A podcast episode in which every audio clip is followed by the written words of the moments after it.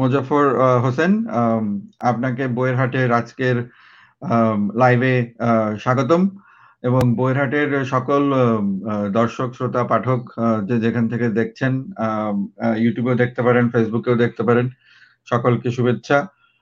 অনুষ্ঠান শুরু করার আগে আমি একটু সমবেদনা এবং শোক প্রকাশ করতে চাই যে আমপান ঝড়ে আমাদের বাংলাদেশে উপকূলীয় এবং পশ্চিমবঙ্গের যে বিশাল ক্ষতি হয়ে গেল, এটা আসলে কোনোভাবেই পূরণ হওয়ার যোগ্য না। এবং আমরা দেখছি যে কলেজ স্ট্রিট ভেসে গেছে, এয়ারপোর্ট ভেসে গেছে, এবং এই ক্ষতি পশ্চিমবঙ্গের বন্ধুরা কিভাবে কাটিয়ে উঠবেন সেটা ভাববার বিষয়। তবে আপনাদের সাথে এবং পাশে আমরা সবসময় রয়েছি। যাই হোক, অনুষ্ঠান আমরা শুরু করতে চাই। আজকে আমরা আমাদের সাথে আমাদের বন্ধু লেখক মোজাফ্ফর হোসেন রয়েছেন। আপনারা মোটামুটি বাংলা বই, বাংলা সাহিত্য যারা চর্চা করেন বাংলাদেশের, তারা আসলে আমাদের মোজাফ্ফরকে চেনেন এবং ফেসবুকেও মোজাফ্ফর বেশ জনপ্রিয়, বলতে আমি জনপ্রিয় শব্দটাই ব্যবহার করব। হ্যাঁ, তো আজকের উদ্দেশ্য, মোজাফ্ফরের আগেও এসেছিল বইয়ের হাটের বিভিন্ন আলোচনা, তবে আজকের উদ্দেশ্য হচ্ছে কি আমরা গল্পকার মোজাফ্ফরের গল্প শুনবো। হ্যাঁ, গল্পকার মোজাফ্ফরের গল্প মানে তার লেখা গল্প হয়তো শুনতে পারি, কিন্তু তার শুনবো তার বেড়ে ওঠার গল্প, তার গল্পকার হয়ে ওঠার গল্প, তার বাংলা সাহিত্যের প্রতি ভালোবাসার গল্প, বই পড়ার গল্প ইত্যাদি। আশা করি আপনাদের ভালো লাগবে, সাথে থাকুন। মোজাফ্ফর, কেমন আছেন? হ্যাঁ, ভালো আছি। আপনি কেমন আছেন? এই তো চলছে, ঈদের প্রস্তুতি নিচ্ছি, যদিও জানি না ঈদ কেমন হবে। আপনার দিকে কি অবস্থা? আসলে এবার তো বলার অপেক্ষায় রাখে না, এবার তো প্রতিদিন যেভাবে আসি এভাবে ঈদটা কাটবে। কারণ ঈদ মানে যে আমাদের উৎসব, আমেজ, একে অন্যের সঙ্গে দেখা করা, একে অন্যের বাসায় যাওয়া, ঈদের নামাজ পড়া একসঙ্গে সবাই মিলে, তো এগুলো কোনোটাই তো এবার আসলে হচ্ছে না।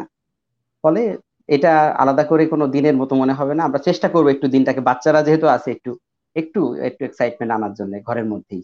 রাইট, বাচ্চাদের জন্য একটু সমস্যাই হয়ে যায়।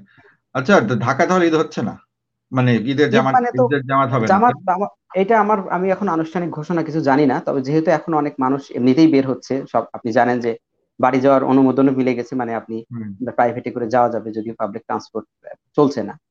তো সব মিলিয়ে হয়তো আমার মনে হয় ঈদ জামাত একটা লিমিটেশন মধ্যে, যে সংখ্যা সীমা, মানে যেভাবে আমাদের এখানে জুম্মার নামাজ হয়েছে সেভাবে কিছু পরিকল্পনা থাকতে পারে, আমি জানি না। তবে যারা একটু সচেতন তারা হয়তো অনেকে বের হবেন না এই পরিস্থিতিতে, কারণ আপনি জানেন যে এটা এখানে প্রতিদিন বাড়ছে, এই পজিটিভ হওয়ার সংখ্যা প্রতিদিন আগের দিনকে ছাড়িয়ে যাচ্ছে। ফলে মানুষ নিশ্চয়ই ভেবে চিনতে কি করা যায় না করা যায় সেটা করবেন আর কি। আচ্ছা আচ্ছা আচ্ছা, ওকে। আচ্ছা, আজকে আমরা তাহলে মূল আলোচনায় চলে যাই। তার আগে আমার ব্যক্তিগত একটা প্রশ্ন আছে, এটা সম্পূর্ণ ব্যক্তিগত প্রশ্ন, শুরুতেই করতে যাই এই কারণে আমার মনে হয় এটা অনেকেরই প্রশ্ন। সাধারণত এক পরিবারে আমরা দেখি যে বাচ্চাদের নামের ক্ষেত্রে একটা বাবা মার একটা ইচ্ছার প্রাধান্য থাকে। আপনার পরিবারে সেটা আরেকটু ব্যতিক্রম, সেখানে আপনার আমাদের ভাবি আপনার সহধর্মীর নামটাও, হ্যাঁ, চমৎকার। তো হ্যাঁ, মাটি, গল্প আর আর একদম যেটা, হ্যাঁ, পদ্য না গদ্য, পদ্য গদ্য গদ্য। আচ্ছা, দুটোই তো ছেলে? আচ্ছা, এর মধ্যে হ্যাঁ দুটো ছেলে। এটা আসলে এটা একটা ব্যক্তিগত, ধরেন ই বলতে পারি আকাঙ্ক্ষা, ধরেন সাহিত্য করে যদি কিছু নাও হয় মানুষজন বলতে বাধ্য হবে যে উনি গল্প এবং গদ্যের জনক। ও, বাংলা সাহিত্যে গল্প এবং গদ্যের জনক, এটা আক্ষরিক ভাবে বায়োলজিক্যালি আর কেউ ডিনাই করতে পারবে না, এই আর কি। ও, এটা এইভাবে তো চিন্তা করেনি, এত ব্রিলিয়ান্টলি না, এত ইন্টেলিজেন্টলি যে এইভাবে আপনি চিন্তা করেন গল্প এবং গদ্যের জনক। হ্যাঁ, এটা তো খুবই দুর্দান্ত, আমি তো এটা মাথায় আনিনি। আমাদের আমরা যখন যে ফিজিক্স, যখন আমি খুব সময় এসএসসি পরীক্ষার সময় আমাদের একটা টিচার ছিলেন, তো ওই টিচার তার কেমিস্ট্রি টিচার, তো ওই টিচার তার দুই ছেলেকে ওই টিচার তার ছেলের নাম রেখেছিলেন, একজনের নাম অক্সিজেন, একজনের নাম হচ্ছে গিয়ে একটা মনে নেই, হাইড্রোজেন না বা ওর কার্বন টার্বন এরকম কিছু একটা নাম হবে। তো যদিও এটা হয়তো মূল নাম না আমার মনে হয়, উনি তো তাই বলে ডাকতেন। আমরা যখন যেতাম উনি আমাদেরকে শুনিয়ে শুনিয়ে ডাকতেন যে হাইড্রোজেন, কার্বন বা অক্সিজেন, এবং তারা ছুটে ছুটে আসতো, তারা ছোট ছিল আর কি। আচ্ছা, যাই হোক, এটা জানলাম। এবং প্রথমে চলে যেতে চাই আপনার একেবারে ছেলেবেলা। আপনার জন্ম কত সালে? আচ্ছা, জন্ম 1986 সালে, এবং এটা আমাদের মেহেরপুর, যারা ওই জিওগ্রাফি বা ওই অঞ্চলটা চেনেন তারা, মেহেরপুর কিন্তু একেবারে সীমান্তবর্তী, আপনি তো জানেনই। আমি তারপরও, যারা আমাদের সঙ্গে অনেকে আছেন পশ্চিম বাংলার হতে পারেন, তো ওটা একেবারেই সীমান্তে, এবং বৃহত্তর নদী, আর যেহেতু কুষ্টিয়া মেহেরপুর সব একসঙ্গে ছিল, এবং কুষ্টিয়া তো তখন জেলা হলো অনেক পরে। আমার গ্রামটা, আমার যে বেড়ে ওঠা যে গ্রামে, এবং আমার সাহিত্যের একটা বড় জায়গা, যে জায়গাটা দখল করে আছে যে গ্রাম, সেটি শালিকা। সেটি একেবারেই শালিকা ধরেন কয়েক পা, মানে মাঠের পর গেলেই আপনার ইন্ডিয়ার যে তারকাটা, এবং আমরা ছোটবেলায় ওপারে খেলতেও যেতাম, তখন তো তারকাটা ছিল না, আমরা ওপারে ক্রিকেট খেলতে যেতাম, খেলে আবার চলেও আসতাম। তো ওই একেবারেই আমরা শেষ মাথায় বলা যায় বাংলাদেশের আমার বেড়ে ওঠাটা। হ্যাঁ, তো এই 1986 সালে একেবারেই আমার গ্রামীণ পরিমণ্ডলে বেড়ে ওঠা। পরবর্তীতে আমি মেহেরপুরে এসেছি, সেসব কথা হয়তো পরে আসবে আলোচনার মধ্যে দিয়ে। আপনার, আপনি ভাই বোনের মধ্যে তালিকার মধ্যে কোনজন? আমি অনেক কিছু জানি, আমি কিন্তু প্রশ্ন করছি দর্শকদের কথা। এটা খুব ইন্টারেস্টিং, কারণ একটা সময় আপনি জানেন যে নানান রকম ইস্যু কাজ করে। আমি যখন শহরে আসলাম, তখন না আমাকে কেউ ভাই বোনের কথা বললে আমি একটু বিব্রত হতাম যে কয় ভাই বোন, বা একটু লুকাতাম, এরকম একটা প্রচেষ্টা ছিল, হয়তো খারাপ লাগতো। কারণ আমি দেখতাম কি, আমার যারা সঙ্গে পড়ে, আমি তো একেবারে এই জেনারেশন, এই প্রজন্মের, ফলে কেউ এক ভাই মানে সিঙ্গেল, অথবা কেউ দেখা যেত দুই ভাই বোন, সব বড় জোর তিনজন, আমি তিনজনের বেশি দেখি নাই। কিন্তু আমি 12 ভাই বোন, মানে আমরা 12 ভাই বোন, এবং আমি 11তম, তার মানে আমার ছোট ভাই আছে। আমরা 8 বোন 4 ভাই, ফলে আপনি দেখতে পাচ্ছেন যে আমার বেড়ে ওঠা, যদিও আমি এই জেনারেশনের, কিন্তু আমি 2 রকম টেস্টই পেয়েছি। এক হচ্ছে যৌথ পরিবার, অনেকগুলো ভাই বোন থাকলে যেটা হয়, এবং খুব আইরনিক্যাল, আমার বাবা মা আবার কিন্তু, মানে আমার বাবা 1 ভাই 1 বোন, সেটা কিন্তু ব্যাক, আপনি বুঝতেই পারছেন অনেক আগে, সেই ব্যাক 50s এর ব্যাপার। কিন্তু আমরা আবার পরবর্তীতে 12 ভাই বোন, এবং এই বিষয়টা আমি অনেক সময় বাইরে, তখন মানে অনেক সময় কেউ জিজ্ঞেস করলে আমি একটু অন্যভাবে উত্তর দেওয়ার চেষ্টা করতাম, এরকম আর কি মনে হতো। এখন খুব আই ফিল প্রাউড আমি বলতে, যে আমরা 12 ভাই বোন, এবং আমরা 12 ভাই বোন ভীষণভাবে অ্যাটাচড। আচ্ছা, 12 ভাই, কজন ভাই কজন বোন? 4 ভাই আমরা, আর 8 বোন। 8 বোন, আচ্ছা আচ্ছা। আপনি আবার ভাই বোনের নাম বলতে যেন না, সেটা হয়তো আমি দেখা যাচ্ছে গুলিয়ে ফেললাম। না না, সেটা হবে না। আপনি কি সবার ছোট? আমার ছোট একজন আছে, ছোট, আমার ছোট ভাই। আচ্ছা আচ্ছা। এবং আমরা এটাও বলি যে আমরা 12 ভাই বোন বা ডিফারেন্ট মাদার্স, কারণ আমার বাবা, যেটা হয়েছে যে আমার প্রথম মা, আমরা কাউকে একই সময়, একটা টাইম 2 মাকে দেখি নাই, কারণ একজন মা মারা যাওয়ার পরে বাবা আরেকজনকে বিয়ে করেছেন, ফলে যেটা আমরা ডিফারেন্ট মাদার্স, কিন্তু আমরা ওটা কখনো, আমরা অনেক বড় হয়ে বুঝতে পেরেছি যে আমাদের যারা বড় একেবারে পরিবারের, তারা আসলে অন্য মায়ের, সেইভাবে আমাদেরকে ট্রিট করা হয়নি। বিশেষ করে আমার মা যখন পরিবারে এসেছেন, তখন আমাদেরকে সেইভাবে তিনি বড় করে তুলেছেন। আচ্ছা আচ্ছা আচ্ছা আচ্ছা। তারপরে স্কুল জীবন কিভাবে শুরু হলো? কোথায়? মেহেরপুরে? স্কুল জীবনটা আমার একেবারে প্রাইমারিটা গ্রামে, শালিকা গ্রাম, এবং ক্লাস 6 পর্যন্ত আমি গ্রামে থেকেছি। তারপর 6 এর পরে আমি চলে এসেছি, আমি মেহেরপুর জেলা স্কুল যেটা বলে, সেখান থেকে এসএসসি পাস করেছি। তারপর আমি মেহেরপুর ছেড়েছি, কিন্তু এর মধ্যে আবার আমি যখন গ্রামে 1 to 6 পড়েছি, তখন মাঝে আবার 1 বছর মাদ্রাসাতেও পড়েছি, সেটা গ্রামে। আচ্ছা আচ্ছা, ওকে। ও তারপরে মাদ্রাসা ওই সময় মাদ্রাসার শিক্ষা পদ্ধতি কেমন ছিল? আমি জানি এটা খুব বেশি পুরনো কথা না, বা আপনার দৃষ্টিকোণ থেকে। আচ্ছা, আমাদের মাদ্রাসায় যেটা ছিল, সেইভাবে যে খুব গড়ে উঠেছিল সেটা বলবো না, একেবারে মক্তব বলতে যেরকম বোঝায়, 1 বা 2 শিক্ষক ছিলেন। আমার বাবার হঠাৎ করে কি মনে হলো যে আমরা 12 ভাই বোন বললাম, উনি মনে হলো যে আমার বাবা মা পরিবার ভীষণভাবেই খুব ধার্মিক পরিবার, তো তারা কি ভাবলেন যে একটা পরিবার, একটা সন্তানকে তারা একেবারেই আলেম বানিয়ে যাবেন, তাতে তাদের পরকালে একটা সুবিধা হবে। হ্যাঁ, আলেম সন্তান রেখে গেলে, কারণ অন্যান্য সন্তানগুলো, আমার বড় ভাই কুষ্টিয়া থেকে পড়াশোনা করেছেন, তো অন্যান্য যারা পড়াশোনা করেছেন সাধারণ লাইনে, সেই ভাবনা থেকে আমাকে উনি ক্লাস 3 বা ওই প্রাইমারির একটা পর্যায়ে আমাকে নিয়ে এসে 1 বছর রাখলেন। কিন্তু আমার কি কপাল দেখেন, সেই মাদ্রাসা আমি ছাড়ি নাই, মাদ্রাসাটাই বন্ধ হয়ে গেল কোনো কারণে, একদিন ঝড়ে উড়ে গেল, এই ঝড়ের কথা হচ্ছিল। তারপর আর নতুন করে কোনো টাকা পয়সা বা কোনো কারণে, আমার ঠিক মানে অল্প স্মৃতিতে যা মনে পড়ে, তারপর মাদ্রাসাটা কোনো কারণে খুব চলেনি, আমি আবার আমাদের প্রাইমারি স্কুলে ব্যাক করলাম। তখন আমার বাবা আবার, আমি পড়াশোনায় ভালোই ছিলাম তখন। তো আমার বাবা আবার চিন্তা করলেন যে না, তখন যেহেতু মাদ্রাসায় হলো না, ওকে ডাক্তার বানাবো, তাতেও একটা ভালো সামাজিক পেশা, মানুষের সমাজসেবামূলক, তাতেও যদি একটু পরকালে সুবিধা হয়। তো সেটা হয়নি আর কি। আমার বাবা মা এরকমই চান যে তাদের ছেলেমেয়েরা এমন কিছু একটা করুক যাতে সামাজিক ভাবে তাদের একটা স্থানে পৌঁছে যায়, আর্থিকভাবে তাদের স্বাবলম্বন তৈরি হয় আর কি। সেটার পাশাপাশি ওই যে আমি ধার্মিক বিশ্বাসের কথা বললাম, তো আমার বাবা মা এখন নেই, খারাপ লাগে ভেবে যে তাদের যে দুটো ইচ্ছে ছিল, মানে আমি আলেম তো হতেই পারিনি আর ডাক্তারও না। হ্যাঁ, তো যাই হোক, আমার ডেস্টিনি ছিল আর কি। আচ্ছা আচ্ছা, তো এটা খুব ভালো যে আপনারা যেমন মাদ্রাসার ব্যাকগ্রাউন্ড আছে, আমারও মাদ্রাসার ব্যাকগ্রাউন্ড আছে, এবং আমরা কেউই এই যে এই ধর্মের যে কুসংস্কারের যে দিকগুলো সেটাতে আমরা কখনোই আস্থা এবং বিশ্বাস রাখি না, এবং সেটার প্রচারে আমরা কখনোই আমরা সবসময় সোচ্চার আর কি, যাতে এই জিনিসটা আমাদের সমাজে যেভাবে এখন আমাদের আমরা দেখতে পাচ্ছি দুটো দেশেই, এবং দুটো দেশকে আমাদের ভুল বললাম, দুটো দেশে সারা বিশ্বেই এখন ধর্মীয় উন্মাদনা এখন প্রচন্ড রকম। তো যাই হোক, আমি আসলে আলোচনাটা ইন্টারেস্টিং করার জন্য ধারাবাহিকতা অর্জন, ধারাবাহিকভাবে আমি আলোচনা করতে চাচ্ছি না, আমি জাস্ট জাম্প করবো এক জায়গা থেকে আরেক জায়গায়। আপনার প্রথম ঢাকায় আসার গল্পটা কত সালে এবং কিভাবে? ঢাকায় এসেছি আমি অনেক পরে। ঢাকার সঙ্গে আসলে খুব, আমি যে জায়গাটাই বড় হয়েছি মেহেরপুর, মানে আমি আরেকটু পিছনে যাই, যে শালিকা, আমার আসলে ঢাকা সম্পর্কে না কোনো ধারণা ছিল না। প্রথম হচ্ছে যে শহর সম্পর্কে ছিল না, তারপর মেহেরপুরে এসেছি এবং ঢাকা সম্পর্কে ধারণা একেবারেই ছিল না, কোনো আকর্ষণও ছিল না। ঢাকা কি জানতামও না, বইয়ে যেটা পড়তে হয় ঢাকা বাংলাদেশের রাজধানী, ওইটুকু পর্যন্তই। এরপর যেটা হলো যে আমি রাজশাহী ইউনিভার্সিটি যখন ভর্তি হলাম, ইউনিভার্সিটি থেকে বই কিনতে ঢাকা এসেছি, তাও সেটা মনে হয় ফার্স্ট ইয়ার সেকেন্ড ইয়ারে না, থার্ড ইয়ার বা ফোর্থ ইয়ারে।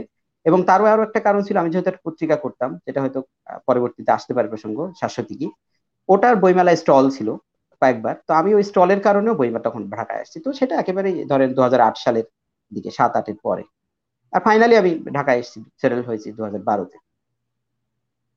আচ্ছা, 2012-তে। সেটা মনে হয় আপনার ওই রাজশাহী থেকে পড়াশোনা শেষ করার পরেই? রাজশাহী থেকে পড়াশোনা শেষ, এক্স্যাক্টলি।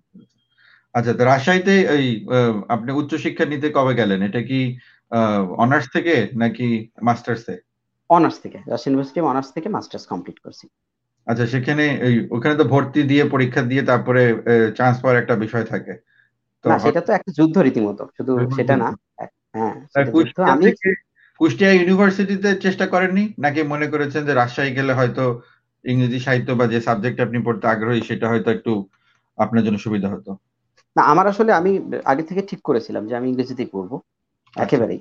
তো আমি জানতাম ইসলাম বিশ্ববিদ্যালয়ের যে ইংরেজি ডিপার্টমেন্ট, সেই ডিপার্টমেন্টটা অতটা রিচ না যতটা ঢাকা ইউনিভার্সিটি বা রাজশাহী ইউনিভার্সিটি। তো আমি ঢাকা ইউনিভার্সিটিতে আমার খুব ইচ্ছে ছিল, কিন্তু ঢাকা ইউনিভার্সিটি আমার আসলে ইকোনমিক্স। হ্যাঁ, তো ইকোনমিক্সে আমি পড়বো না, আমার তো এটা আমার একেবারেই আমি ডিটারমাইন্ড ছিলাম। আমি রাজশাহী ইউনিভার্সিটি শুরুতে আসলে ল, আমি লতে ভর্তিও হয়েছিলাম, মানে ভর্তি হয়েছিলাম বলতে ভর্তি প্রক্রিয়ার মধ্যে গিয়েছিলাম, তার মধ্যে রাজশাহী ইউনিভার্সিটি ইংরেজি রেজাল্ট দিল, আমি রাজশাহী ইউনিভার্সিটি ভর্তি হলাম। এর পরবর্তীতে বাংলাদেশের অন্যান্য ইউনিভার্সিটিগুলো ভর্তি পরীক্ষা হলো, মানে ইসলাম পরে আর কি, ইসলাম বিষয়, জগন্নাথ, চিরগম, আমি পরীক্ষায় দিইনি কোথাও আর। আচ্ছা, ওকে। তার মানে আপনার সাধারণত অনেকেই আমরা দেখি যে যা হতে চাই, যা পড়তে চাই সম্পূর্ণ, এবং যা পেশা জীবনে নিতে চাই সেটা সম্পূর্ণ বিপরীত হয়ে যায় আর কি। যে আমি খুব ক্যালকুলেটিভ ছিলাম এই ব্যাপারে। আচ্ছা আচ্ছা, মানে আমার মনে হয় যে অন্যথায় হওয়ার সুযোগ ছিল না, অনেকটা এরকম, আমি এত কনফিডেন্ট ছিলাম। ও আচ্ছা আচ্ছা আচ্ছা আচ্ছা, ইংরেজি সাহিত্য পড়ার ইচ্ছা হলো কেন? এইটা আসলে খুব, মানে আবার আমাকে ফিরে যেতে হবে সেই শৈশবে। আপনার মনে আছে কিনা যে আমি এটা ভুলে গেছি, যে আমি যখন একেবারে ছোট প্রাইমারি স্কুলে পড়ি, 2-3 হতে পারে আমার ধারণা, ওই সময় আমার বড় ভাইয়ের কাছে স্টুডেন্টরা কয়েকজন পড়তে আসতেন, তারা পড়তেন মাদার ইন ম্যান হিল। তারা কলেজে ফার্স্ট ইয়ারে ছিলেন নাকি SSC ছিলেন, এটা আমার মানে এখন মাথায় আসে না। তো তখন মাদার ইন ম্যানভিল এবং রাইম অফ অ্যানশিয়েন্ট ম্যারিনার, এই দুটো গল্পের কথা আমার মনে আছে। তখন আমি পাশের ঘর থেকে শুনতাম। তো আমি সাহিত্যের পরিমণ্ডলে কোনোভাবেই আমার বেড়ে ওঠা না, সেটা আসবো একটি কথায়, কিন্তু তখন আমার মনে হয়েছিল যে এটা একেবারে ডিফারেন্ট স্টোরি, বিশেষ করে এই রাইম অফ অ্যানশিয়েন্ট ম্যারিনার, মানে আমি যে গল্পের মধ্যে থাকি সবসময় আমার পরিবারে, আমি বলতে চাচ্ছি না সাহিত্যের গল্প, আমার কাছে মনে হলো যে একটা ভিন্ন জগতে। আমার তো ওই জায়গা থেকে আসলে পালানোর জায়গা ছিল না, মানে চিন্তার জায়গা থেকে আমি একটু বের হব, তখন আমার কাছে মনে হলো যে না, এই বিদেশি সাহিত্য মনে হয় এরকম যেখানে আমি একটা অন্য জগতে যাব। তারপরে আমি যেটা করলাম যে এই মেহেরপুর থাকতেই আমার এসএসসি সময়ে আমি তখন কিন্তু আমার এই পড়াশোনাটা পুরোপুরি মেহেরপুরের একটু কথা বলি যে মেহেরপুরে কিন্তু আপনি চাইলে আপনার ইচ্ছে মতো কোনো সাহিত্যের বই মানে তখনও পেতেন না, এখন তো আরো সাহিত্যের আপনি জানেন যে এখনো পাবেন না। আমি তো একটি বইয়ের কথা বলি তখন যে বইগুলো ঘটনার চক্রে পেয়েছি, এটা আমার কোনোভাবেই ব্যক্তিগত নির্বাচন না। আমি লাইব্রেরিতে গিয়েছি, গিয়ে তখন বলছি কিন্তু এটা বলছি কোন লাইব্রেরি, এটা দোয়েল বুক হাউস, যারা আমার মেহেরপুরের কেউ কেউ শুনে থাকবেন বা পরেও শুনবেন। দোয়েল বুক হাউস দোকান নাকি গ্রন্থাগার? এটা বইয়ের দোকান। আচ্ছা, বই বিক্রি হয়। কিন্তু একটা মজা আছে যে আমি এখানে অন্যান্য দর্শকদের বলি, আমি কুষ্টিয়া যে বইয়ের দোকান খুঁজতে খুঁজতে একজনকে, আমি তো বড় হয়েছে খুলনায়, তারপরেও বাড়ি কুষ্টিয়াতে, তো যে জিজ্ঞেস করে দেখলাম যে এখানে বইয়ের দোকান আছে, বলছে কি যে হ্যাঁ আছে তো, বইমেলা আছে। আমি তো খুবই আগ্রহ নিয়ে গেলাম আর কি বইমেলা দেখতে, যে বইমেলা দেখবো। বইমেলা বলতে আমরা যেটা বুঝি, তাই না? কিন্তু যে দেখলাম যে বইমেলা একটা দোকানের নাম। আচ্ছা, এটা আমি কিন্তু আমার অধিকাংশ বই কিন্তু পরবর্তীতে ওই বইমেলা থেকে সংগ্রহ করা, সবারই তাই। কারণ কুষ্টিয়ায় ওই বইমেলার দোকান, এখন হয়তো আরেকটা দোকান হয়েছে ওই বইমেলা থেকে একজন বেরিয়ে যার একটা করেছেন, কিন্তু কুষ্টিয়ায় সম্পূর্ণ অনেকগুলো বইয়ের দোকান, প্রায় শখানেক বইয়ের দোকান আছে, এবং সেগুলো প্রায় কলেজের ইউনিভার্সিটি টেক্সট বুকই বিক্রি করে। একমাত্র বইমেলাতেই সৃজনশীল শাখার বই পাওয়া যায়, যদিও দুঃখের সাথে বলতে হচ্ছে সেটাও ধীরে ধীরে ব্যবসায়িক কারণে বন্ধ হয়ে যাচ্ছে, হয়তো বিক্রি ওরকম হয় না দেখে। আচ্ছা, যাই হোক, যেটা বলছিলেন আপনার, আমি বইমেলা থেকে আবার যাচ্ছি মেহেরপুরে। বইমেলা যেহেতু আসলে এই কথাটা বলি, এখন আসলে কোনো কিছু বলতে আর সমস্যা হয় না। একটু একটু অন্যরকম ঘটনা যে বইমেলার যে চাচা ছিলেন উনি তো কয়েক বছর আগে মারা গেলেন, যারা কুষ্টিয়ার আমাদের বন্ধুরা আছেন তারা খুব ভালো করেছিলেন। তো আমি বইমেলা খুব নিয়মিত যেতাম 2002 থেকে 2006। ওই সময় একটা দিন আমি কিন্তু এক অর্থে বই চোরও ছিলাম, সেটা দোয়েল বুক হাউস থেকেই বলি আর বইমেলায় বলি। তো ওয়ান ইভিনিং একদিন সন্ধ্যায় একটা বই আমি ব্যাগের মধ্যে, স্কুল, উনি আমাকে বিশ্বাস করতেন, উনি আমাকে স্কুল ব্যাগ সহ কলেজ ব্যাগ সহ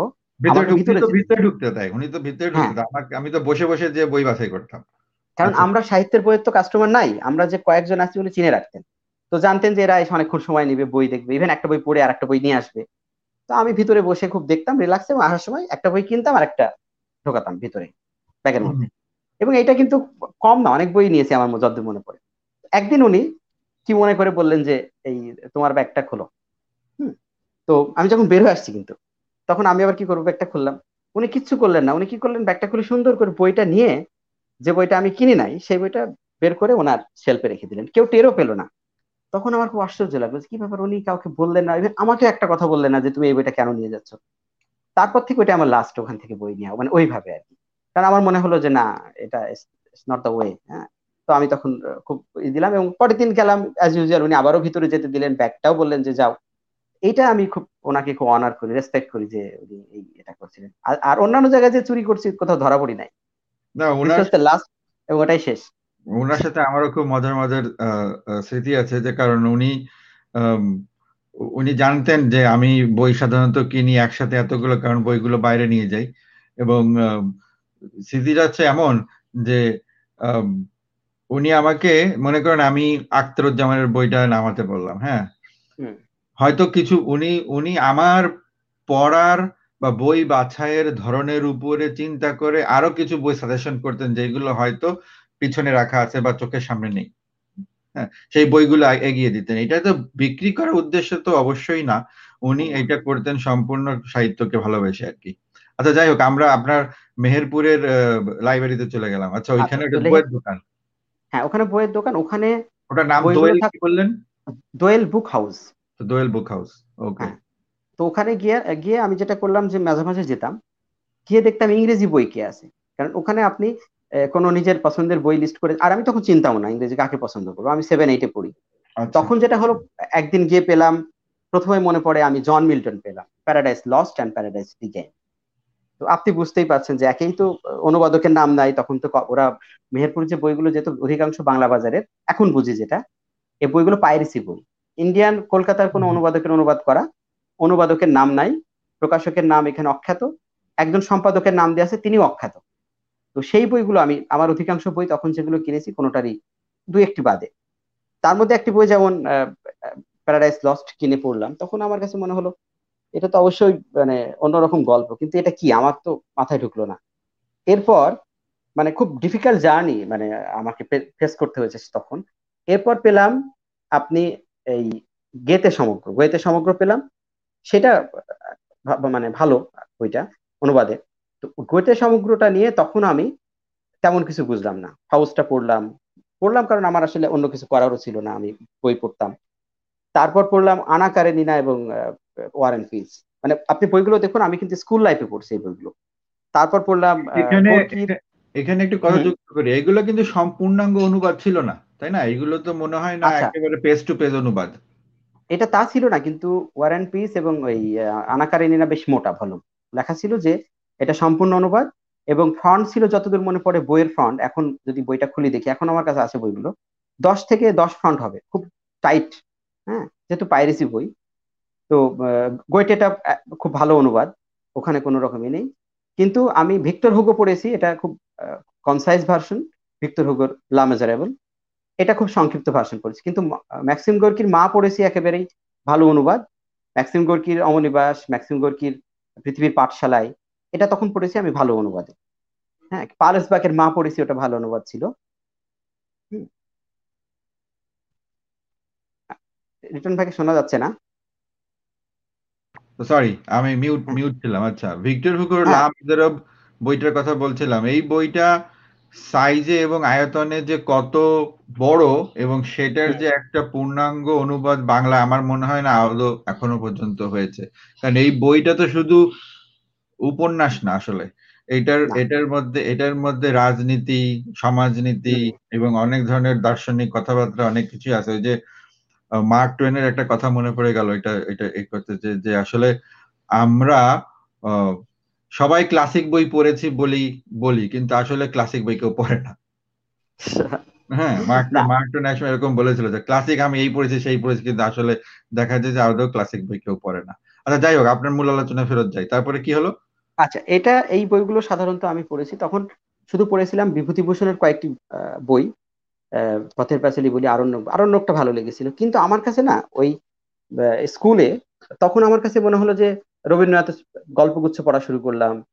আমার কাছে আমার গল্পের মানে আমার যে গল্পগুলো, আমাদের যে ক্লাসিক, আমাকে ঠিক আমার গল্পে আমার যে অন্য জায়গায় নিয়ে যেতে পারছিল না। আমি বুঝতে পারছি, মানে আমার মনে হচ্ছিল চরিত্রগুলো চেনা, ওদের ক্রাইসিসটা আমি ফেস করছি, ওদের ক্রাইসিসগুলো আমার পরিবার আশেপাশে কারো না কারো দেখেছি। ফলে আমাকে যেটা করতে হয়েছিল যে একেবারে অন্যরকম স্টোরি, অন্যরকম প্লট, অন্যরকম সেটিং, অন্যরকম চরিত্র, অন্যরকম সংকট, সমাজ বা রাজনৈতিক বাস্তবতা, এইগুলো আমি মানে অন্যরকম একটা জায়গায় যেতে চেয়েছিলাম। সেই জন্য সচেতনভাবে আমি ওই লাইব্রেরি থেকে, বিশেষ করে আমি দোয়েল বুক হাউসের কথা বলছি, ওখানে যে ইংরেজি বই যেগুলো পেয়েছিলাম অনুবাদে, আমার যতদূর মনে পড়ে আমি সবগুলোই নিয়েছি। আচ্ছা, রিটন ভাইকে দেখা যাচ্ছে না। হ্যাঁ, রিটন ভাই আবারও শুনতে পাচ্ছি না।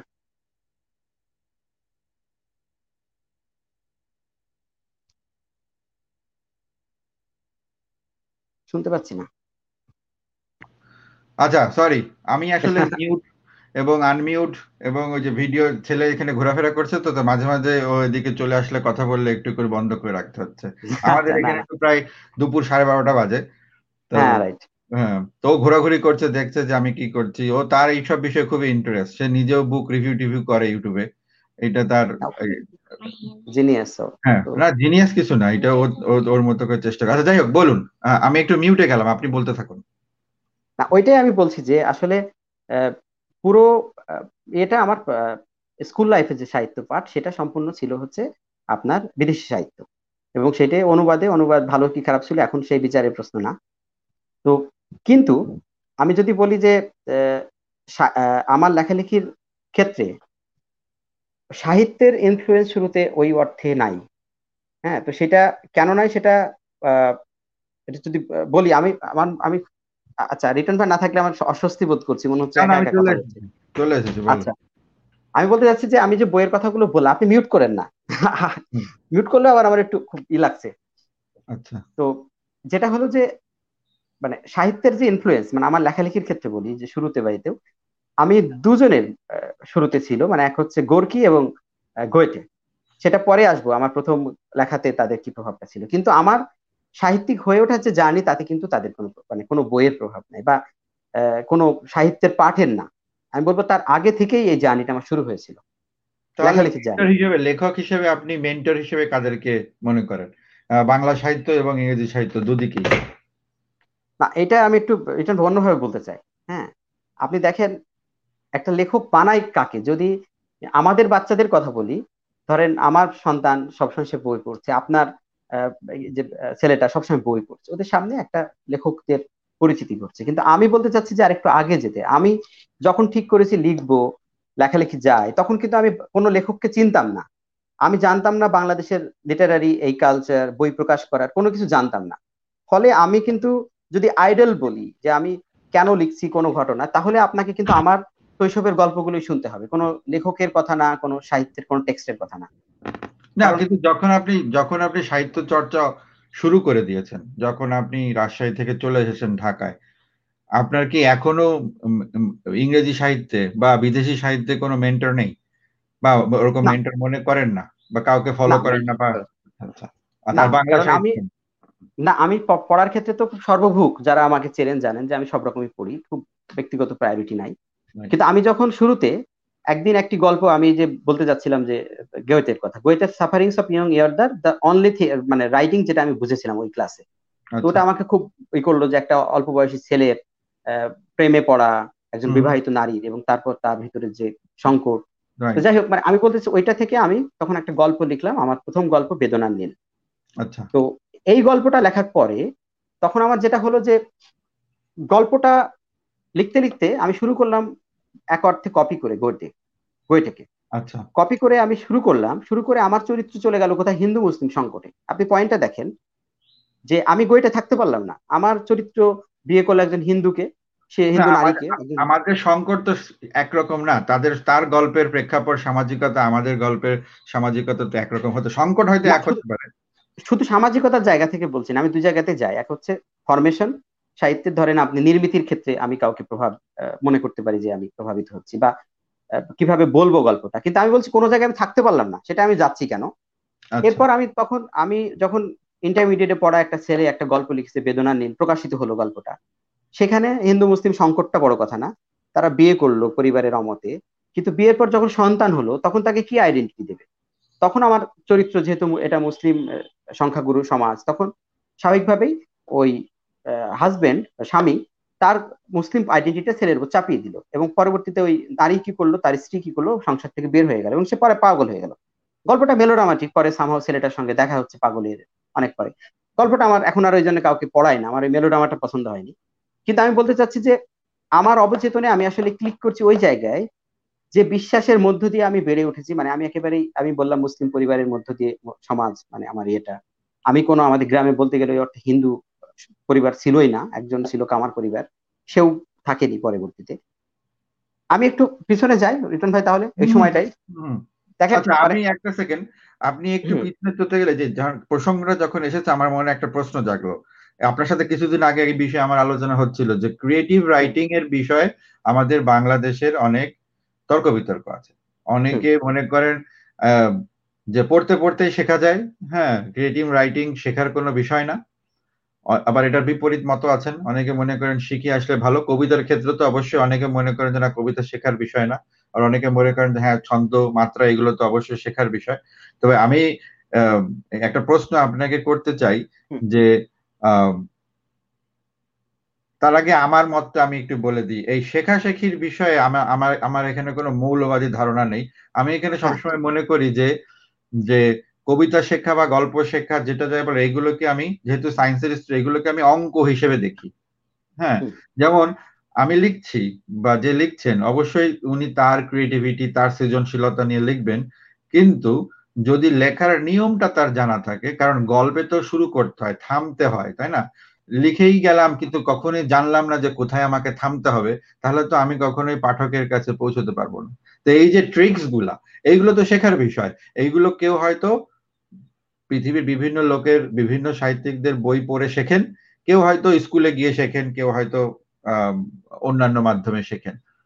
আপনার এই শিক্ষার ক্ষেত্রটা কিরকম? আচ্ছা, এটা আমি যেহেতু বললাম যে আমি সচেতন ভাবে শিখতে চেয়েছি বলে ইংরেজি সাহিত্যে ভর্তি হলাম, তারপর পড়াশোনা করলাম একাডেমি, কিন্তু ওখানে থেমে থাকেনি। আমার মূল পড়াশোনা শুরু হয়েছে ইংরেজি সাহিত্য শেষ করে। 6 বছর একাডেমিক পাঠ চুকি আমি মোটামুটি ভাবে, আপনি জানেন যে আমার যে প্রবন্ধের বইগুলো সেগুলো সাহিত্যের থিওরি নিয়ে, সাহিত্যের লেখালেখির টেকনিক্যাল দিকগুলো নিয়ে, এগুলো আমার স্টাডির অংশ। কিন্তু এন্ড অফ দ্য ডে আমি এটা বলতে চাচ্ছি, আমার জন্য, আমার যারা কথা শুনছেন, যদি তরুণ লেখক থাকেন প্লিজ আমার এই কথাটাকে নেবেন না অর্থে ক্ষতি হবে। সেটা কেন বলছি, এন্ড অফ দ্য ডে আমি বলছি যে আপনি যে ট্রিকের কথা বললেন, the only trick of writing is there is no trick at all, সেটা আমি বলছি আমার লাইফের ক্ষেত্রে। আমি বলছি কি জন্য এটা আবার তরুণরা আমার এই বিশ্বাসে আনলে সমস্যা, পড়তে ইচ্ছে করবে না, পড়ার দরকার আছে, কিন্তু আমার যেটা সে ট্রিকটা আমি কোথায় পেলাম, ধরুন আমার ট্রিকটা পেলাম, আবার আমি ফিরে গেছি, আমি যখন অনেক কিছু অ্যাকোয়ার করে করে পড়াশোনা করে করে আমি গল্প লিখতে গেছি, তখন আমি দেখছি যে আমাকে ওই গ্যোটে কাজ করছে না, আমাকে এই ক্রিয়েটিভ রাইটিং এর যে লেসনগুলো এগুলো কাজ করছে না। কেন করছে না বলি, আমার যে চরিত্র এতটাই নেটিভ, এতটাই মৌলিক। আমার সাহিত্য পড়ে অনেকে পরবর্তীতে বলেছেন যে আপনার কোথায় একটু ল্যাটিন সাহিত্যের ঘোর আছে, প্রত্যেকটা গল্পে এন্ড অফ দ্য ডে একটা ধরনের অব্যাখ্যাত, খুব ডিফাইন্ড না, এরকম কিছু ঘটে, প্র্যাকটিক্যাল না। তো এটা কেন ঘটে, ধরেন আমি যে চরিত্রগুলো যদি বলি, বাঁশিওয়ালা মজ্জেল কিন্তু আমার বেড়ে ওঠার সঙ্গে সঙ্গে সেই চরিত্রটাকে আমি দেখেছি। বাঁশিওয়ালা মজ্জেল অদ্ভুত মানুষ, সারা রাত বাঁশি বাজাতেন, চুল কাটতেন আমাদের দিনে, তো তার গল্পটা যারা পড়েছেন তারা জানবেন। তারপর জটি যে চরিত্রের কথা বলছি, একটা মানুষ, স্কুলে যেতাম দেখতাম যে দাঁড়াচ্ছে, দাঁড়িয়ে স্ট্রেট হাঁটছে না, 3বার চক্কর দেয়, চক্কর দিয়ে হাঁটা শুরু করে, আবার যখন সে থামে, যদি কিছুক্ষণ থামে, আবার 3বার চক্কর দিয়ে হাঁটে। আচ্ছা, এই যে আপনি দেখেন খুব ন্যাচারাল কিন্তু ঘটনা না, সে ওইভাবে হাঁটছে। এগুলোকে আমি দেখছি যখন আমি স্কুল 1, 2, 3 তে পড়ছি বা 4, 5-এ, তখন কিন্তু এই চরিত্রগুলোকে আমি রাস্তায় দেখছি। তারপর ধরেন আমি যখন দেখছি আলিমেইলি, আমাদের গ্রামের একমাত্র 3rd জেন্ডার, তো আলিমেইলিকে দেখছি যে তার ভেড়া মাঠের মধ্যে থাকে, বিচ্ছিন্ন গ্রামে, তার আশ্রয় হয় না, তো ভেড়া চাষ করে, তো তার ওখানে কথিত হয় যে রাখালরা তার ভেড়ার সাথে গিয়ে সম্পর্ক স্থাপন করে, গ্রামের রাখালরা গিয়ে, এরকম কথা আমাদের মিথ হোক, এই কথাগুলো আমাদের কাছে আসে। তারপর ধরেন একটা পাগল আছে, সুলতান পাগল, তো এগুলো আমার গল্পের চরিত্র বলে বলছি যে সুলতান পাগল হঠাৎ হারিয়ে যায়, আমরা জানি না সুলতান পাগল কোথায় গেল। 1 বছর 2 বছর 3 বছর পর সুলতান পাগল গ্রামে আসে, একটা প্লেট হাতে, প্লেটটা নিয়ে প্রত্যেকে বাড়ি যায়, গিয়ে বলে ভাত দে তো দে, না দে তো বলে দে। তারপর আপনি বলবেন যে না ভাত দেবো না, সে চলে যাবে নেক্সট বাড়িতে। এবং এই সুলতান পাগল আপনি একদিন দেখবেন, আবার দেখবেন 1 বছরের জন্য নেই, সে কোথায় গেল, আশেপাশে কোনো গ্রামে তার কিন্তু কোনো অস্তিত্ব নাই, আশেপাশে কোনো গ্রাম সুলতান পাগলকে চেনে না, সুলতান পাগলকে আমাদের গ্রামে চিনি, যখন সে যায় কোথায় যায় আমরা জানি না। তারপর ধরুন সফেলার কথা বলি, সফেলা আমার অনেক গল্পে আছে, আপনি এটা জানেন তো যে আপনি নিশ্চয়ই জানেন, সেটা হলো যে এরশাদের সময় আমাদের গুচ্ছগ্রাম যে তৈরি হলো, গুচ্ছগ্রামে আমাদের পাশেই সেখানে সফেলা থাকতেন। সফেলা মূলত বারবনিতা, ওই গুচ্ছগ্রামের অনেকেরই প্রফেশন ওই ধরনের ছিল বলে আমার যতদূর মনে পড়ে। সফেলা যখন শেষ বয়সে আসলো, যখন তার কাছে কেউ যাবে না খুব স্বাভাবিকভাবেই, তখন সে হয়তো কোনো কঠিন রোগেও ভুগছিল, তো তাকে স্বাভাবিকভাবে আমাদের যে পরিবার বা যে ধরনের এই যে বললাম যে এই যে মুসলিম এই পরিবার এই যারা আছে, তাদের সফেলা কারো বাড়ি আসতে পারতো না, কিন্তু হঠাৎ করে রাত 8-9টার দিকে দেখতাম আমাদের গোলাঘরের পিছনে সফেলা বসে আছে, তখন বসে আছে, তখন মা আড়ালে কিছু খেতে দিচ্ছেন, আর 2-1 দিনের চাউল দিচ্ছেন, সফেলা চলে যাচ্ছেন, তার আসা যাওয়ার এক্সিট পয়েন্ট নেই, পুরো বাড়িটা আটকানো, তালা সন্ধ্যার পরেই তালা দিয়ে দেওয়া হতো, কিন্তু সফেলা চলে আসতো সামহাও, বড় প্রাচীর দেওয়া বাড়ি, আগের বাড়ি। কিন্তু আমি বলতে চাচ্ছি যে এই সফেলাকে আমি বারবার দেখতাম সবসময় এই যে এই ধরনের এর মধ্যে এই চরিত্রগুলো। আরেকটা ঘটনা বলি, একদিন সকালে স্কুল থেকে এসে আমাদের বৈঠকখানায় একজন লোক দেখা গেল, শুধু চটের বস্তা পরে, তার পোশাক অন্য কিছু নাই, একটা ছোট্ট ব্যাগ আছে, ব্যাগের মধ্যে কিছু নাই। মানুষজন কথা বলার চেষ্টা করলো, সে কোনো কথা বলে না তো বলেই না। তারপর সবাই ধরে নিল যে ভারতের স্পাই। এর মধ্যে দিয়ে দেখেন আমাদের বিশ্বাসটা ফুটে উঠবে, কোনো কিছু ঘটলেই ইন্ডিয়ার সবচেয়ে আমাদের কিন্তু জেলা শহরের থেকে ইন্ডিয়া কাছে, কিন্তু শত্রু ইন্ডিয়া। কেন ইন্ডিয়ায় আমরা কিভাবে বলি যে ইন্ডিয়ায় বাস করে হিন্দু, আমি ওই সময়কার সেন্টিমেন্টটা বলছি। তো ভারতীয় স্পাই বলে তাকে নগ্ন করা হলো, যদিও সে নগ্নই ছিল, যতটুকু ছিল সেটা পরীক্ষা করা হলো, কিছুই পাওয়া গেল না। কেউ বললো সে কোনো তথ্য নিয়ে যাচ্ছিল গোপন, খেয়ে ফেলেছে, পারলে মানুষজন পেট চিরে দেখে, সেটা সম্ভব না। ফলে যেটা হলো যে তাকে রাখা হলো, মা এসে বলল যে সবাইকে তাড়িয়ে দিয়ে বললো যে ও খাবে, চলে যেতে। তারপর সব ওই বৈঠকখানায় সে রাতে থাকলো। সকালবেলায় গ্রামের লোকজন মনে করলো তাকে পুলিশে দেবে। সকালবেলায় ওই ঘর খুলে দেখলো সে নেই। সে 2 দিন মতো ছিল। আমি বলতে চাচ্ছি দেখেন, তার আসার কোনো আগে পিছের কোনো ঘটনা নাই, আশেপাশে গ্রাম থেকে কেউ বলছে না তাদের গ্রাম দিয়ে এসেছে। যখন সে চলে গেল তার এক্সিট পয়েন্টও নাই, সে চলে গেল। তারপর পুলিশ এসেছিল কিনা জানি না, কিন্তু আমরা খোঁজ করেছি যে আমাদের একদম কিউরিওসিটি যে কোথায় গেল, কিভাবে গেল, আদৌ ইন্ডিয়ার স্পাই কিনা, তাকে কিন্তু পাওয়া যায়নি। এবং সে কোনো একটা কথাও না বলে চলে গেল। তাকে নিয়ে আমি পরে গল্প লিখলাম, যেটা এই যে শুধু গল্পের নাম স্পাই। তো এই চরিত্রগুলো দেখেন কোনোটাই কিন্তু কোনো খুব ন্যাচারাল চরিত্র না, মানে তাদের যে ভাবভঙ্গি দেখছেন। তো আমি যখন গল্পের মূলে যেতে গেলাম, একই সঙ্গে বিশ্বাস, গল্পের সঙ্গে কন্টেন্টটা কি, আমি যখন বেড়ে উঠছি তখন আমি প্রচুর লাল পিঁপড়ে মারছি, এটা আপনারা জানেন যে ছোটবেলায় হিন্দু মুসলিম, তো লাল পিঁপড়া অকারণে লাল পিঁপড়ে মারছি সারাদিন ছোটবেলায়। আমি বুঝিও না হিন্দু কি মুসলিম কি, অকারণে লাল পিঁপড়ে মারছি এবং কালো পিঁপড়ে গুলোকে খায়ে খায়ে পুষ্ট করাচ্ছি, কারণ কালো পিঁপড়ে আবার হিন্দুদের কামড়ায়। হ্যাঁ, তো those are the veg believes, মানে একেবারেই আমাদের মধ্যে কিন্তু ওই জিনের মতো করে কোডেড। হ্যাঁ, আমার বাবাকে মনে হয়নি, মাকে মনে হয়নি যে তারা কোনোভাবেই সাম্প্রদায়িক। ইনফ্যাক্ট তারা না, কারণ আমাকে পরবর্তী জীবনে তারা আমার কিছু জিনিস আমি টের পেয়েছি। কিন্তু তারা কিন্তু এই বিশ্বাসগুলোকে কিন্তু তারা আটকাতে পারেনি, ফ্লোটাকে, কারণ এটা একেবারে বাতাসের মধ্যে মিশেছিল। হ্যাঁ, তো এই জিনিসগুলোর মধ্যে থেকে যখন আমার গল্পটা যাচ্ছে, তখন আমি বলছি যে এন্ড অফ দ্য ডে যখন আমি আমার এই চরিত্রগুলোকে ধরছি, তখন নো রাইটার আমাকে, কোনো রাইটার ক্যান হেল্প মি। কারণ আমাকে শেষ পর্যন্ত ওদের যে স্টাইলটা বললাম, যে এই যে গল্পের স্টাইলটা খুব একদম রিয়ালিজম, কিন্তু এর মধ্যেও আপনি এই যে দেখছেন যে আনডিফাইন্ড থিংস হ্যাপেন। তো সেই জন্য আমি শেষ পর্যন্ত এই গল্পগুলো বলার জন্য আমাকে যেতে হচ্ছে যে আমার রুটে, এবং এই যে রুটে যখন যাচ্ছি তত আমার যে পড়াশোনাগুলো আনলার্ন করতে হচ্ছে, মানে আমি যা শিখছি আমার একাডেমিক লাইফ বলি, বই থেকে পড়া, সবগুলো আমাকে ভুলে যেতে হচ্ছে। এবং এই ভুলে যাওয়ার প্রক্রিয়া যদি আমি না যেতে পারি যখন লিখতে বসছি এই চরিত্রগুলোকে, তখন এই চরিত্রগুলো নষ্ট হয়ে যাবে, কারণ তারা কিন্তু তথাকথিত এডুকেশনের মধ্যে নাই এই শিক্ষাগুলো। আমার যে চরিত্র বিশ্বাস করে লাল পিঁপড়ে মারতে হবে, সেও কিন্তু কোনো শিক্ষার মধ্যে নাই, সেও কিন্তু বোঝে না সে সাম্প্রদায়িক কাজ করছে, করলে কিন্তু সে করবে না, কারণ সে কিন্তু একটা। হ্যাঁ, তো আমি বলতে চাচ্ছি যে এই চরিত্রগুলো নিয়ে যখন আপনি লিখবেন, তখন যদি আপনাকে খুব সচেতন থাকতে হয়, আপনার রবীন্দ্রনাথ থাকলে কিভাবে লিখতেন, অমুকজন থাকলে কিভাবে লিখতেন, আবার লিখতে লিখতে আপনি ন্যারেটিভ টেকনিকটা, এই গল্পের এইভাবে এন্ডিংটা কিভাবে চেঞ্জ করা যায়, এগুলো করতে গেলে কনসিয়াসলি আমার মনে হয় গল্পটা শেষ হয়ে যাবে। আমি ট্রুথফুল থাকছি আমার গল্পের প্রতি, যে কারণে আমি বলছি যে আমার আনলার্নিং যে প্রসেস, সেই প্রসেসটা বরং আরো ডিফিকাল্ট প্রসেস। আচ্ছা আচ্ছা, না এটাই সুন্দর। আমি এটা আপনার কথা শুনতে শুনতে চিন্তা করছিলাম যে দেবেশ রায়ের একটা কথা, কিছুদিন আগে উনি গত হয়েছেন, উনি বলতেন সবসময় যে যে লেখক লেখা উচিত স্মৃতি থেকে, মানে এক্স্যাক্টলি কোট করছি না, স্মৃতিকে বর্তমানে এনে তারপরে লেখকদের লেখা উচিত। এটা হচ্ছে ওনার একটা, এটা বেসিক্যালি এটাই হচ্ছে কি সার কথা। তো আপনার কথা শুনে তাই মনে হলো, এই যে ছোটবেলা থেকে যত ধরনের স্মৃতি আপনার জীবনে এসেছে গেছে, সেগুলোকেই আপনি এখন আপনার লেখায় তুলে ধরছেন।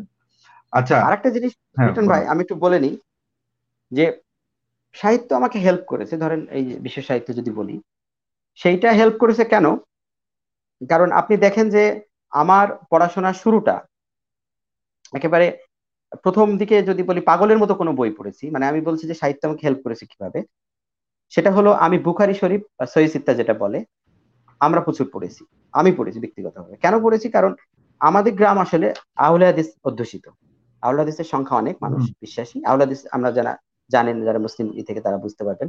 তো আহলে হাদিসের নামাজটা কিন্তু অন্যরকম, একেবারেই হানাফি যে নামাজ, আমাদের সবাই বাংলাদেশে তো হানাফি সংখ্যাগুরু, তো যারা হানাফি নামাজটা আমার বন্ধু পরিবার সব, মানে আশেপাশে সবাই দেখতাম হানাফির যে নামাজ, তখন আমার ছোটবেলায় মনের মধ্যে প্রশ্ন জাগলো যে আহলে হাদিসের যে নামাজটা আমি পড়ি সেটা আসলে কি নামাজ, মানে এটা সবার থেকে আলাদা, আবার বলা হচ্ছে এটা শুদ্ধ মানে সহি। তখন আমি যেটা হলো যে বুখারী শরীফ, মিশকাত, তিরমিজি, এরকম যে আবু দাউদ, যতগুলো ইয়াসিফ খণ্ডগুলো আমাদের বাসাতেই ছিল বা মসজিদ থেকে নিতাম আমি, তখন কিন্তু আবারও বলছি প্রাইমারি স্কুলের স্টুডেন্ট, 4-5 পড়ি, তখন আমার এক বোনের ছেলে ছিল, আমরা দুজন, সেও ছোট, দুজন মিলে সব বইগুলো, কারণ সে আবার হানাফি, আমারই বোনের ছেলে কিন্তু সে হানাফি, তার বাবা তার দাদা হানাফি, ফলে আমরা দুজন একসঙ্গে বসে আমরা ই করলাম যে আমরা কোনো হুজুর না, আমরা পড়ে দেখি আসলে টেক্সট কি বলে। তখন আমরা বইয়ের মতো করে নোট ডাউন করলাম যে উচ্চস্বরে আমিন বলা এটা কত জায়গায় আছে, আর হানাফিরা উচ্চস্বরে আমিন বলে না, আহলে হাদিস বলে, মোনাজাত করা যাবে না বা করা যাবে, এটা কত জায়গায় কোন জায়গায় রেফারেন্স আছে, বুকে হাত বাঁধা বা কানে বারবার আমরা হাত তুলি কানে, এটা হ্যাঁ এটা কতবার, বা অন্য ধরেন 12 তাকবীর মানে 12 তাকবীর ঈদের নামাজ 6 তাকবীর, এটা কোন জায়গায় কোন জায়গায়, কার ডকুমেন্টস স্ট্রং। এটা করতে গিয়ে যেটা হলো যে আমরা একেবারে পাগলের মতো করে দুজন এই একদম সহিহ সিত্তা এই যে হাদিসগুলো পড়া শুরু করলাম এবং ওয়ান বাই ওয়ান। ফলে আমি বলছি দেখেন আমার পড়াশোনাটা দেখেন শুরুতে কিন্তু এইটার মধ্যে দিয়েই গেছি আমি।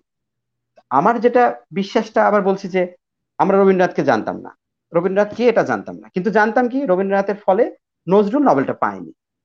এটা কিন্তু আমার বাড়িতে আমার যে মাঠে থেকে ঘাস কেটে আসে সেও বলে যে এই রবীন্দ্রনাথকে এই যে এই ধুতুরা একটা ফল দেখাতো, বলতে এইটা রবীন্দ্রনাথ নজরুলকে খাইয়েছে, খাই নজরুলকে পাগল করেছে। কিভাবে খাওয়ালো নজরুলকে, তখন সে গল্পটা বলতো, সে বলতো কি রবীন্দ্রনাথ তার মেয়ের সঙ্গে নজরুলের বিয়ে দিয়েছে। আমরা বিশ্বাস করতাম, সেও জানতো না কিছু, সেও গল্প বানাতো, আমি গল্পটা বিশ্বাস করতাম। তারপর ধরেন সেই সময় যেটা সবচেয়ে মানে আমাকে পীড়া দিত, এখন পীড়া দেয়, যে আমাদের গ্রামে তখন তো তারকা মানে ন্যাশনাল তারকা হচ্ছে মেজর জিয়া, মেজর জিয়া তারকা। এবং আমি আমার পরিবারের বাইরে, পরিবার বলতে আমার মায়ের মুখে ছাড়া কোথাও বঙ্গবন্ধু নাম শুনি নাই। আমার মায়ের মুখে শুনছি কারণ 71-এ আমার মা কিভাবে ওই কষ্টগুলো ভোগ করেছেন আমাদের কোন একটা সন্তানকে পেটে নিয়ে, সেগুলো বলতে গিয়ে উনি বঙ্গবন্ধু শেখ মুজিব করতেন। কিন্তু আমার গ্রামের কথা শুনতাম মেজর জিয়া তখন জাতীয় তারকা। আমাদের গ্রামে এমনিতেও বিএনপি মানুষের, আমাদের পাড়া মহল্লা দিয়ে দেখতাম বেশি। এবং একই সঙ্গে বলি মানে আমাদের আহলে হাদিসের যিনি নেতা, যিনি আহলে হাদিসের আমির, আহলে হাদিস কিন্তু আসলে আমিরকে খুব মানে, হানাফিরা যেটা করে না, হানাফি হুজুরকে পেইড হুজুর অনেক সময় রাখে, তার কথা কেউ শোনে না, মসজিদ সেক্রেটারির কথা শোনে বা কমিটির কথা শোনে। কিন্তু আহলে হাদিসের ওইটা না, আহলে হাদিসের আমির হবেন, পুরো কমিটিকে তিনি নিয়ন্ত্রণ করবেন সব রকম কাজের।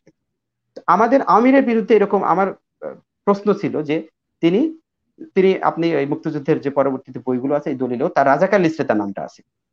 তিনি কিন্তু গ্রামে একটা কমিউনিটির কিন্তু নেতৃত্ব দিচ্ছেন। এবং আমরা কিন্তু একটা ন্যারেটিভ শুনছি কি যে রাজাকাররা আসলে ভালো, তারা বাংলাদেশের পাকিস্তানের সঙ্গে থেকে বাংলাদেশের অনেক মানুষকে বাঁচিয়েছে এবং এই জন্য তারা পাকিস্তানিদের সঙ্গে ছদ্মবেশে ছিল। তার মানে এন্ড অফ দ্য ডে আমরা কি জানছি, রাজাকাররা একটা হিরো, কারণ রিস্কটা তারা নিয়েছে, তারাই পাকিস্তানিদের সঙ্গে থেকে বাংলাদেশকে বাঁচিয়েছে। আচ্ছা, মানে মানুষকে এই জিনিসগুলো যখন শুনছি চারিদিক থেকে, তখন কিন্তু আমি বলছি যে আমার সাহিত্য পঠন পাঠনটা হেল্প করছে কি আমাকে এই ন্যারেটিভ থেকে বের হতে হচ্ছে। যে ন্যারেটিভটা আমি যখন ছোট তখন আমি হয়তো বিশ্বাস করেছি, কারণ আমি পিঁপড়ে মেরেছি, লাল পিঁপড়ে। কিন্তু আমাকে ন্যারেটিভ থেকে বের হওয়ার জন্য আমি ওই ন্যারেটিভটা লিখছি, বাট আমাকে ওই ন্যারেটিভ থেকে বের হয়ে লিখতে হচ্ছে। আমি ন্যারেটিভের ভিতর থাকলে তো আমি লিখতে পারতাম। তো এই ন্যারেটিভটা বের হওয়ার যে জার্নিটা, মানে আপনি যে ধর্মীয় অন্ধবিশ্বাস, একই সঙ্গে সাম্প্রদায়িকতা, একই সঙ্গে ইতিহাসের ভুল ব্যাখ্যা, অপব্যাখ্যা, তো এই প্রত্যেকটা জিনিস থেকে বের হওয়াটা আমার জন্য খুব ইজি ছিল না। কারণ আমার পরিবার আমাকে সাপোর্ট করেনি, এমন না যে আমার বাড়িতে বই থাকতো, পেপার যেত, এমন না আমার পরিবারের কেউ এ ব্যাপারে কনসিয়াস। আমার পরিবারের অ্যাবসলুটলি ক্যালাস তার এই বিষয়ে, তারা কেয়ার করে না বঙ্গবন্ধু বাংলাদেশের নেতা হলো নাকি মেজর জিয়া নেতা হলো, তারা কেয়ার করে না। মোট কথা তারা এটা নিয়ে কোনো বোদান অ্যাট অল। তো সেই সেন্টিমেন্ট থেকে যখন আমাকে বের হতে হচ্ছে একা 12 ভাই বোনের মধ্যে, তখন it's not gonna be an easy journey, right? কারণ আমাকে প্রতি মুহূর্তে তাদের সঙ্গে, তারাও অনেক সময় বলছে তুই উল্টোপাল্টা কি পড়িস, তুই এসব কি করিস। হ্যাঁ, তো আমি বলতে চাচ্ছি যে এই পুরো কাঠামোটা থেকে যে আমার বের হয়ে আসা, এবং এন্ড অফ দ্য ডে আমি যখন আমি কনফিডেন্টলি বলতে পারি আমি ভালো রাইটার না হতে পারি, কিন্তু আমি যে একেবারে এই বিশ্বাসটাকে ভেঙে চলে এসেছি, হ্যাঁ, সবকিছু পড়ে নিজের মতো করে, হ্যাঁ, তো এইটা হচ্ছে আমার জন্য খুব ডিফিকাল্ট ছিল। এই জার্নিতে আমাকে গোর্কি হেল্প করেছে তার প্যারাডাইস লস্ট, এই জার্নিতে আমাকে গ্যোটে হেল্প করেছে তার ফাউস্ট, এই জার্নিতে আমাকে ম্যাক্সিম গোর্কি হেল্প করেছে তার পাভেল, এই জার্নিতে আমাকে প্রতিটা চরিত্র আমাকে এই জার্নিতে হেল্প করেছে আমাকে বিভূতিভূষণ, এই জার্নিতে আমাকে হেল্প করেছে মানিক, রবীন্দ্রনাথ। এই জার্নিটা আমাকে হেল্প করেছে, বাট দ্য লিটারারি জার্নি, যেটা আমি লেখক হিসেবে যে লিখছি, সেই লেখাটার আসলে একান্তই আমার নিজের লেখা। তো এইখানে একটা চট করে একটু এই উত্তর আপনাকে দিতে হবে না, উত্তর আমি দিচ্ছি। একজন প্রশ্ন করেছিলেন যে আপনার ওই তরুণ লেখকদের জন্য আপনার পরামর্শ কি।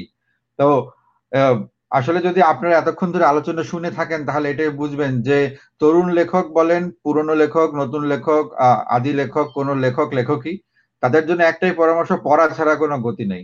আপনি যত পড়তে পারবেন আপনার লেখার ক্ষমতা তত বৃদ্ধি হতে থাকবে এবং আপনি নতুন নতুন জিনিস শিখতে পারবেন। এটা তো আসলে সিলেবাস করে শেখানো যাবে না। আচ্ছা, যাই হোক, আমরা অন্য আরো আলোচনায় যাব। তার আগে আপনার কিশোর কালের, শৈশব কালের যেসব লিটল ম্যাগাজিনের সাথে আপনি জড়িত ছিলেন, যেসব প্রকাশনার সাথে আপনি জড়িত ছিলেন, আমি ব্যক্তিগতভাবে জানি আপনি স্কুল জীবনে নাটকও করেছিলেন মনে হয় খুব সম্ভবত। তো সেই সব বিষয়গুলো আমরা একে একে জানবো এবং দেখব। তো আমি সেই ছবিগুলো একটু আমাদের পাঠক এবং দর্শকদের দেখাতে চাই। তো ছবিগুলো যখন আমি দেখাবো সে সময় যদি আপনি সেই ছবিগুলো সম্বন্ধে একটু একটু বলতেন। আচ্ছা রিটার ভাই, আমি 2 মিনিট বলে নিই এটা, কারণ ছবিগুলো সুইচ করবে। সেটা হলো, আমি যখন এসএসসি পাস করলাম 2002-এ, 2002 এসএসসি পাশের সময় আমার মা মারা গেলেন। হ্যাঁ, তো মা মারা যাওয়ার পর আমি কুষ্টিয়া আসলাম। মানে আপনি যেগুলো দেখাবেন আসলে কুষ্টিয়া চ্যাপ্টার বেসিক্যালি 2002 থেকে 2004। তো আমি বলে নিচ্ছি, এখানে একটি ঘটনা আছে যেটা কুষ্টিয়া এসে কেন আমি একেবারেই সাহিত্যের প্রতি ডেডিকেটেড হলাম। মানে আমি তার আগে তো ছিলাম না, তার আগে তো আমি কি করবো নিজেও জানি না। তো আমি কুষ্টিয়া কয়েকটি ঘটনা বলি। মা মারা যাওয়ার, আবার বলছি, এর মধ্যে দিয়ে বোঝা যাবে যে সাহিত্য আমার কেন আনএক্সপ্লেইনড, মানে অনেক কিছু। মা মারা যাওয়ার 20-25 দিন আগে, মানে উনি মার্চের কোন একটা দিন, আমাকে ফার্স্ট উইকে এপ্রিলে মারা গেলেন, আমাকে হঠাৎ করে দুপুরে ডাকলেন তার উপরে, ডেকে আমাকে বললেন যে তোর কাছে, মানে বাড়িতে তো আপনি বুঝছেন যে 12 ভাই বোন, তার মধ্যে 11তম আমি, যথারীতি আমি খুব ছোট, কিন্তু আমাকেই ডেকে উনি বললেন যে তোর কাছে একটা চাবি রেখে যাচ্ছি, এই চাবিটা কাউকে দিবি না, চাবিটা তোর কাছে থাকবে, কারণ আমি মারা যাচ্ছি, আমি এই মাসে মারা যাচ্ছি। মানে আসলে ওই মাসে মারা গেলেন। উনি বললেন আমি এই মাসে মারা যাচ্ছি। তখন আমি একটু বিরক্ত হলাম যে তুমি কি একটা যাতা কথা বলো। তখন বললো যে আমি না মারা যাচ্ছি, কিন্তু চাবিটা তোর কাছে রাখবি। কারণটা কি, মন দিয়ে শোন। চাবির এই, এটা আমাদের ছিল লোহার একটা সিন্দুক ছিল, আপনি জানেন যে সিন্দুক গুলো আগে পরিবারে থাকতো, সিন্দুকের অনেক লেয়ার থাকে। সিন্দুকের চাবি দিলেন, দিয়ে বললেন যে এর মধ্যে 2টা স্তরে টাকা আছে, more than 2 লাখ আর কি। তো তখনকার যুগে এই টাকাটা অনেক টাকা। তখন উনি বললেন এই টাকাটা তোর কাছে থাকবে, তোর বোনদের বলা আছে সবার কাছে এত এত টাকা ডিস্ট্রিবিউট করবি, যাতে তোরা 2 ভাই, মানে উনি মারা যাচ্ছেন, উনি তারপরে প্ল্যানটা তৈরি করছেন যে তোরা 2জন ছোট, তোর বোনদের কাছ থেকে টাকাগুলো নিবি যখন যেটা প্রয়োজন হয়। এই জন্য সবার কাছে ভাগ করে করে দিচ্ছেন, আর কিছু টাকা আমার কাছে রাখতে বলছেন, যেটা ওদেরকে আর বলা যাবে না এক্সাক্ট অ্যামাউন্টটা কত আছে, কারণ ওরা আবার তখন আমার কাছ থেকে চাইতে পারেন, বা আমি চাইলে বলবে তোর কাছে যে 50,000 টাকা, ওটা কি করবি, তোদের 2জনের জন্য, তোদের কি করবি না করবি, কিছু টাকা তোরা সরিয়ে রাখবি, এবং এই পুরো টাকার অ্যামাউন্টটা তোর বাবাকে বলবি না। তোর বাবা আমি মারা যাওয়ার কয়েকদিন পরে আবার বিয়ে করতে চাইবে। এটা আমার মা আমাকে বলছেন। তখন আমি হাসছি, কারণ আমার বাবা তখন 70+। হ্যাঁ, তো আমি তখন বলছি যে না, এটা আসলে, তারপর আমি হাসি হেসে চাবিটা রেখে দিলাম। চাবিটা রেখে আমি ভুলে গেলাম যে চাবিটা আমার কাছে আছে, আমি কোথাও এক জায়গায় রাখলাম, ভুলেও গেলাম, এবং ওইভাবে অর্থে মা ঠিকই কিছুদিন পরে মা মারা গেলেন। মা মারা যাওয়ার পরের দিন আমি তখন চাবিটার কথা মনে পড়লো, তখন খুলে অ্যাজ ইউজুয়াল টাকা পয়সা পেলাম, সবকিছু সেরকম হলো। কিন্তু আমার কাছে কিন্তু ঠিকই মার কথা। 20-25 দিন পরে যখন আমার বাবা একা হয়ে পড়লেন, আমরা চলে আসলাম সবাই ভাই বোন, তখন বাবা, ওই একাকিত্ব একটা বড় ব্যাপার, তখন আমরা এটা তখন বুঝি না, এখন বুঝি। তখন বাবা আসলে বিয়ে করতে চাইলেন যে আমি একা থাকবো কি করে, তোমরা হয় তোমরা কোনো মেয়ে থাকো অথবা ছেলের বউ থাকো। তো সেটা হলো না, ফলে বাবা আবার বিয়ে করলেন, এবং তখন টাকা পয়সা দিল। আমি বলতে চাচ্ছি যে এই যে তখন আমি কুষ্টিয়া চলে এসেছি, এসএসসি পাস করে আমি নষ্ট হয়ে যাব গ্রামে, এটা ওটা করে বেড়াই। তখন বললো যে ও শহরে চলে যায়, ঢাকায় কুষ্টিয়ায় চলে যায়। মেহেরপুর থেকে আমি কুষ্টিয়ায় চলে আসলাম। যখন আসলাম তখন আমি মাকে রেখে আসলাম কবরে। তারপর এর ফলে যেটা হলো যে আমার একটা এক ধরনের হতাশা বলেন, অ্যালিনেশন বলেন, এই জিনিসগুলো আস্তে আস্তে কাজ করতে শুরু করলো, এবং আমি এতটাই ফ্রাস্ট্রেটেড হলাম। তখন আমার মনে হতো যে, মানে আক্ষরিক অর্থেই, যে মনে হলো যে মরে যায় আত্মহত্যা করি, আবার মনে হলো আত্মহত্যাই বা কি, মানে কোনো দিকেই কোনো অর্থ পাচ্ছিলাম না। তখন আমি কুষ্টিয়াতে আসলাম এই ড্রিমল্যান্ড মেচে, ছাত্রাবাসে, যেটা আপনি কাটাখানা মোড়ে, পিটিআই ইনস্টিটিউট, যারা কুষ্টিয়ার আছেন শুনলে, পিটিআই এর অপোজিটে মাঠের মধ্যে একটা ছাত্রাবাস। ওই ড্রিমল্যান্ডে এসে আমি নতুন ভাবে আবিষ্কার করলাম নিজেকে। এবার আপনি ছবিতে যেতে পারেন। আমি ড্রিমল্যান্ডটা হচ্ছে আমার এখন আসি, মানে আবার আমি যখন স্টোরিতে ঢুকছি, এটা আমি এখন ড্রিমল্যান্ডে আছি। আচ্ছা আচ্ছা আচ্ছা আচ্ছা, দেখি ছবিগুলো। আচ্ছা, ছবিগুলো দেখানোর আগে একটা সেকেন্ড আমি একটু ক্যামেরাটা অফ করছি। হ্যাঁ,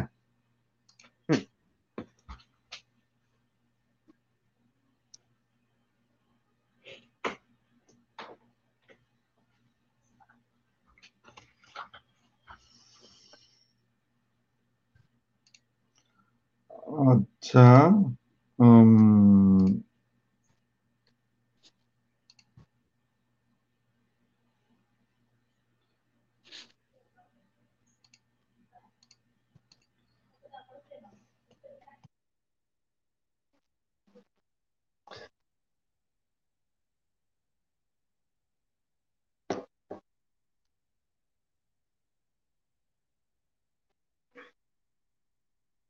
এবার কি দেখতে পাচ্ছেন? হ্যাঁ, দেখতে পাচ্ছি। আচ্ছা, এই যে ছবিটা দেখাচ্ছেন অদ্রোহদয়, রাইট, এটা হলো 2001-2003-এর দিকে ড্রিমল্যান্ড মেস থেকে। ড্রিমল্যান্ড মেসে যারা থাকতেন, অন্যান্য যারা পিন্টু ভাই, মানিক ভাই, শাহিন ভাই, এরকম অনেকেই থাকতেন। এর মধ্যে সাহিত্যে আগ্রহী ছিলেন আমাদের হাসনাত শাহিন ভাই, তিনি সম্পাদক ছিলেন। তাকে আমি উস্কে দিয়ে তখন আমরা মেস থেকে এই পত্রিকাটা বের করি, যেটা আসলে খুব কমন ঘটনা না বাংলাদেশের প্রেক্ষাপটে। কোনো না কোনো সাহিত্য সংগঠন থেকে পত্রিকা বের হয়, কিন্তু আমার মনে হয় বাংলাদেশে একমাত্র যেটা মেস থেকে বের হয়েছে। 8-10 জন মেম্বার ছিলাম আমরা মেসে, কিন্তু এর মধ্যে 2 জন শিল্পমনা ছিলাম, আর বাকিরা কিন্তু আমাদের কাছে সাপোর্ট দেওয়ার জন্য আমি তাদের কাছে কৃতজ্ঞ। তারা আমাদেরকে এই সার্বিকভাবে সহযোগিতা করেছেন এবং এই পত্রিকাটা বের হয়েছে। এবং এইটা আমার প্রথম গল্প এবং আমার প্রথম প্রবন্ধ এখানে ছাপা হয়। হ্যাঁ, আপনি নেক্সট ছবিতে যেতে পারেন আর কি। এখানে আবুল হাসান চৌধুরী স্যারের লেখা ছিল। আচ্ছা, এইখানে আমার প্রথম প্রবন্ধ সুখ ধর্মস্রষ্টা, এই প্রবন্ধটা প্রকাশ করা হয়। এবং এইটা আমি তখন এই ইন্টারমিডিয়েট ভর্তি হওয়ার আগেই লিখি। এইখানেও আমি দেখাইছি যে কি করে ধর্মের সঙ্গে সুখের সঙ্গে আসলে ধর্মের এবং স্রষ্টার সম্পর্ক আছে কি নেই, এই ডিবেটটার মধ্যে দিয়ে। খুব সিরিয়াস প্রবন্ধ, আমি তখন কিভাবে লিখেছিলাম জানি না। তখন এই কন্টেন্টটা হচ্ছে তাই, যে সুখের সাথে আসলে ধর্ম এবং বিশ্বাস এবং গডের কোনো সম্পর্ক। কত সালের ঘটনা? এটা হচ্ছে 2002-এর ঘটনা। আচ্ছা আচ্ছা। ছবিগুলো র্যান্ডম যাচ্ছে, হয়তো ছবিগুলো সাজানো নেই। আপনি ছবিগুলো দেখেই বরং আলোচনা করুন। এটা বেদনার নীলটা আমার প্রথম গল্প, যেটা বললাম যে আমি এই ডান দিকে যেটা দেখছেন সাফারিংস অফ ইয়ং ইয়োদার, যেটা আমার গোয়েতে সংগ্রহ কালেকশন, সেই 7-8-এ থাকতে সেই বইয়ের ছবি। এটা আমি ওই গল্পটা পড়ে এতটাই মুভড হই যে পরবর্তীতে আমি বেদনার নীল গল্পটা লিখি 2001-02 সালের দিকে। এবং এই গল্পটা মনে হচ্ছে স্কুল শেষ করে জাস্ট আমি এসএসসি দিলাম, তারপরে গল্পটা লেখা। আচ্ছা আচ্ছা, ওকে ওকে। আচ্ছা, এটা হলো আমি যখন এটা 2003 দিকে 3 হ্যাঁ, এটা হচ্ছে এসব স্বপ্নের কথা বলে। এটা আসলে একটা বইয়ের প্রচ্ছদটা কপি করা। আপনি পূর্ণানন্দ পত্রীর যে কথোপকথন আমার খুব প্রিয় কালেকশন ছিল তখন, ওই ইন্টারমিডিয়েট সময়। তখন আমি যে লেখাগুলো লিখেছি, তখন আমি কবিতাই লিখতাম প্রধানত, কবিতা, গল্প, তারপর আপনার নাটক, প্রবন্ধ, সব মিলে এই বইটা আমি সেলফ পাবলিকেশন এই বইটা করি 50 কপি মতো করে। আমি আমার ওই যারা সাহিত্য পছন্দ করেন তাদেরকে একটু দিয়েছিলাম। ওই লাইন 3টা কি আপনার, যে পাল্টে গেছে সবই? হ্যাঁ, ওই লাইনটা আমার, পাল্টে গেছে সবই, শুধু পাল্টাই না আমরা দুজন, স্বপ্ন দেখি আর আজও তাই। আচ্ছা আচ্ছা। এটা আর কুষ্টিয়ায় যে সাহিত্য সংগঠনের সঙ্গে আমার উঠা বসা ছিল, এই পরবিটা একটা মুখপত্র ওই সাহিত্য সংগঠনের। এটা বিভিন্ন অকেশনে বের হতো, মান্থলি একটা আড্ডা হতো যেখানে আমরা নতুন লেখা পড়তাম। এটা বলছি 2002 এবং 2003-এর ঘটনা। তখন যে এটা কুষ্টিয়া থেকেই, এটা কুষ্টিয়া কোন এলাকায় এটা হতো যারা সদস্য তারাই হোস্ট হতেন। তার মধ্যে 2-1 জন ছিলেন যাদের বাড়িতে খুব রেগুলার হতো, কিন্তু আমি 18 বছর আগের ঘটনা তো, আমি তখন ছোট, আমার অনেকেরই নাম মনে নাই। আচ্ছা আচ্ছা আচ্ছা, ওকে, না ঠিক আছে, কোনো সমস্যা নেই। এখানে দেখা যাচ্ছে আপনি অভিনয় করছেন। এটা আচ্ছা, এটা হলো আমাদের ড্রিমল্যান্ড যে ছাত্রাবাস বললাম তার ছাদ। এবং এই পত্রিকা যেটা বললাম, যে পত্রিকার ব্যাকগ্রাউন্ডে যে এই 4 জনকে দেখছেন, তারা ওই পত্রিকার ব্যাকগ্রাউন্ডেরও মানুষ। এরা কেউ আবার শিল্প সাহিত্যের মানুষ না, কিন্তু যেহেতু আমার ঝোঁক ছিল, আমি একটা নাটক লিখেছিলাম মুক্তিযুদ্ধ নিয়ে, আহ্বান। তো ওই আমার গ্রামে প্রেক্ষাপট থেকে যে কি করে মুক্তিযুদ্ধকে ছড়িয়ে দেওয়া যায়। তো তখন এই আমরা 16 ডিসেম্বর আমাদের ছাদে পিছনে শাড়ি দিয়ে দেখবেন ঘেরা, কারণ আপনার শেল্টার নাই, যে কেউ পড়ে যেতে পারে। এটা দোতলা ছাদ, তো আমরা শাড়ি দিয়ে ঘিরে দিয়েছিলাম, উপরে লাইট ছিল। আর ওই আমাদের মেসের আশপাশে যারা আমাদের খুব কাছের ছিল তাদেরকে ইনভাইট করেছিলাম, তাদের পরিবারকে। তারা আমাদের অপোজিটে বসে, মেঝেতে বসে, ছাদের রুফটপে বসে আমাদের নাটকটা দেখেছেন। এবং আমি এখানে একটা কমিক চরিত্র করেছিলাম। আচ্ছা, এটা কত সালের ঘটনা? এটা 2002-এর শেষের দিকে। আচ্ছা, এখানে আমি একটা মন্তব্য করি যে মেসে আপনি ছিলেন এবং যে এলাকায় আপনি ছিলেন সেই এলাকাতেই আমাদেরও বাসা এবং আশেপাশে প্রচুর ম্যাচ, কিন্তু সেখানেও যে এমন কিছু হচ্ছে ভেতরে ভেতরে, সেটা আমার ধারণায় ছিল না। যদিও আমি তখন ওখানে থাকতাম না, আমি তারও প্রায় 8-9 বছর আগে কুষ্টিয়া ছাড়া, এবং জেনে ভালো লাগছে আর কি যে আসলে ম্যাথ নিয়ে তো অনেক ধরনের নেগেটিভ গল্প আমরা শুনি, তার মধ্যে এরকম পজিটিভ গল্পগুলো সত্যি খুব সুন্দর। আচ্ছা, নেক্সট ছবিতে চলে যাই। হ্যাঁ, নিশ্চয়ই। হ্যাঁ, এটা যখন আমি, আমার পাশে মাটি, এই ছবিতে আমি তখন কথোপকথন পড়তে পড়তে কথোপকথনের স্টাইলে আমি একটা বড় ওইরকম দুজনের কথোপকথনধর্মী একটা প্রেমাখ্যান বা প্রেমোপাখ্যান যাই বলি লিখেছিলাম। সেইটা আমরা একটা পিকনিকে গিয়ে যশোরের জেস গার্ডেন, এটা 2004-এর ঘটনা, 4-এর শেষের দিকে মেবি, তখন আমি এটা আমরা দুজনই ওই দুই চরিত্র হয়ে পাঠ করেছিলাম। একটা সেকেন্ড। হ্যাঁ, নিশ্চয়ই।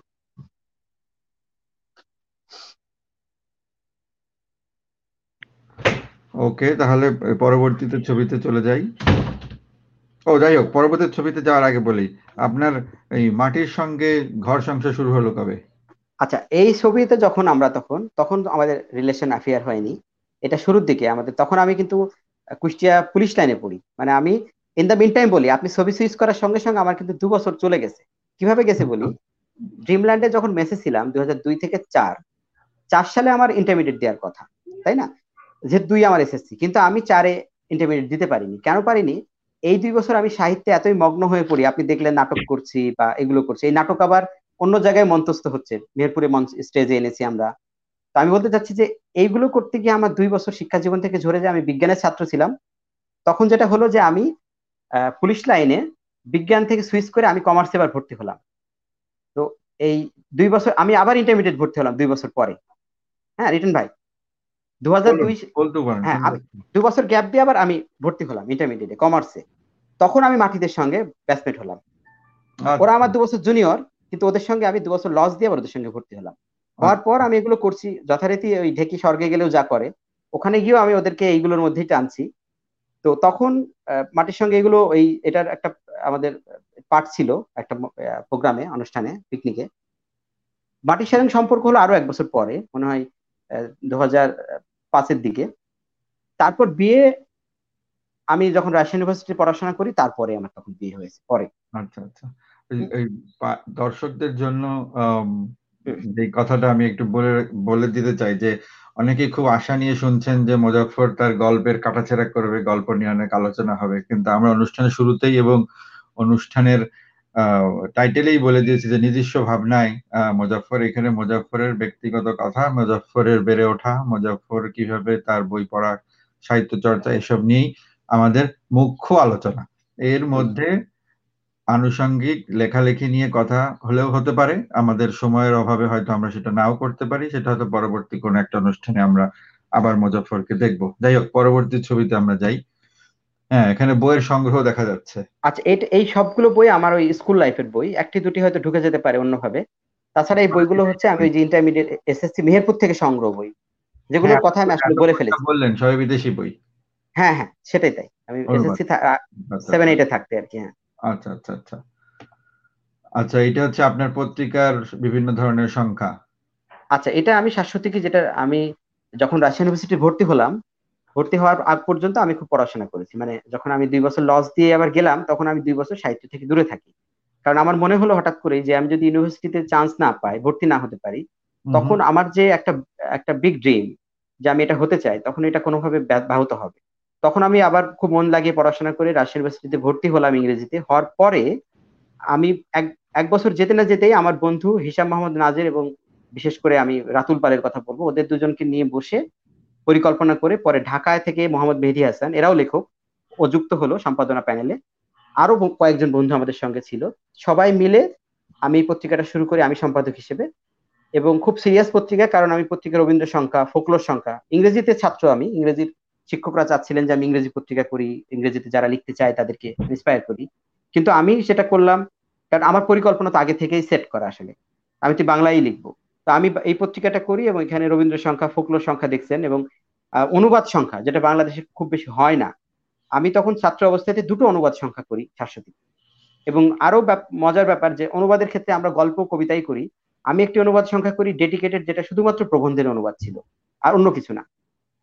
আচ্ছা আচ্ছা আচ্ছা, ওরকম সময় মনে হয় আপনার সাথে আমার প্রথম পরিচয় হয়, যে রাতুল পাল এবং আপনি দুজনে একত্র হয়ে একটা বই লিখেছিলেন, ছোট গল্প। হ্যাঁ হ্যাঁ, সেটা নিয়েই তখন থেকে আপনার সাথে অল্প অল্প করে পরিচয়। হ্যাঁ, এটা তখন আমার মনে আছে এবং এই পত্রিকার কথাও মনে আছে। আচ্ছা ঠিক আছে, এইবার দেখি আমরা পরবর্তী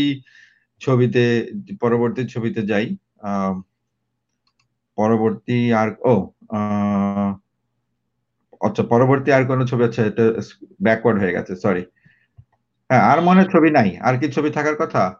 দাঁড়া, আমি আপনার প্রথম জীবনের না, অবশ্যই ছবি আছে, একটা সেকেন্ড।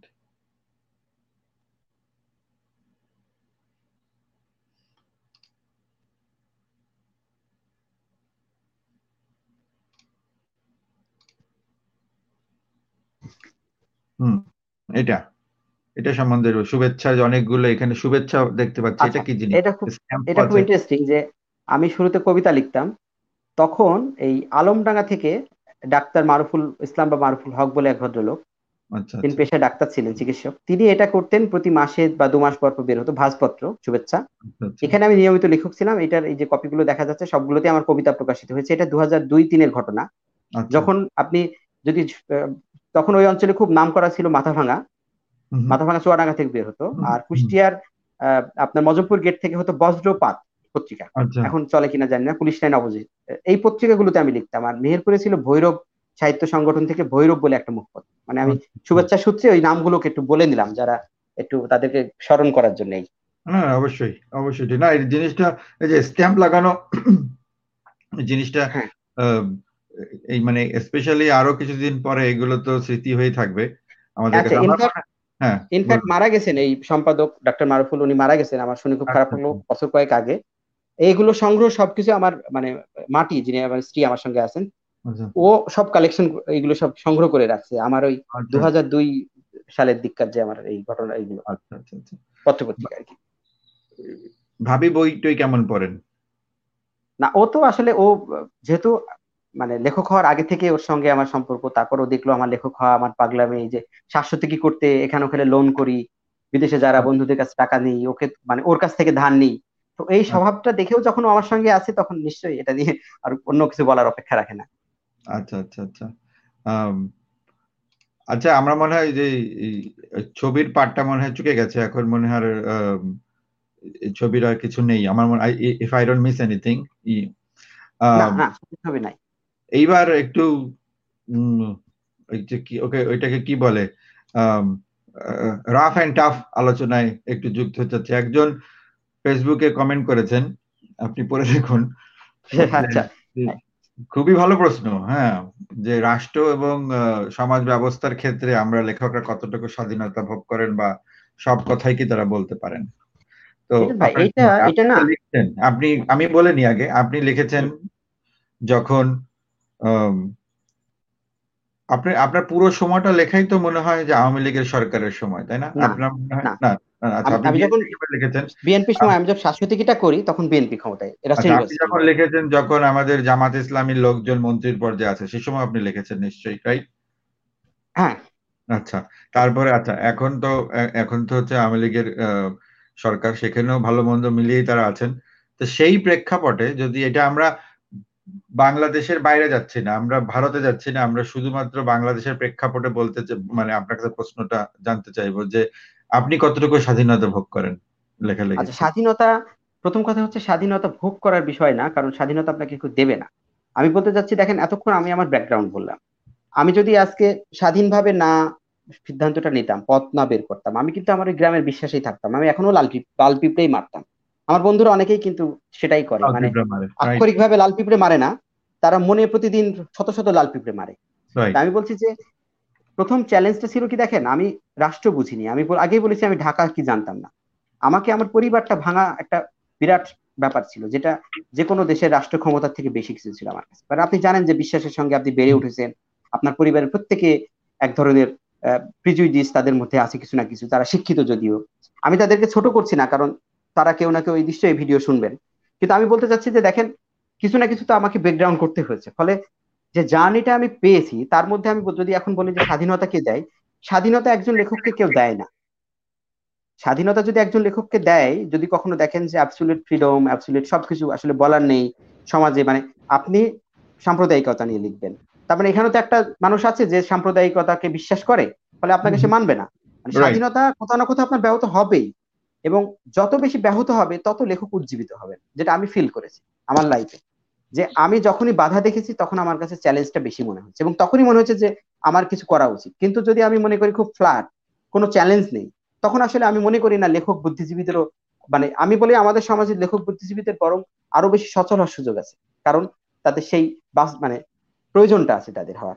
এবার যদি অন্যভাবে বলি, দেখেন আমি যখন রাজশাহী ইউনিভার্সিটির পত্রিকা করি শাশ্বতী কি, আপনি দেখছেন রবীন্দ্র সংখ্যা করা বা ফোকলোর সংখ্যা করা, তখন যখন শিবির ক্যাম্পাসে রাজত্ব করছে, রাজশাহী ক্যাম্পাস আমি জানি, আমরা সকলেই জানি বাংলাদেশের সবচেয়ে ভাইব্রেন্ট শিবিরের জন্য, তখন আমি একটা গল্প লিখলাম পাকিস্তান জিন্দাবাদ।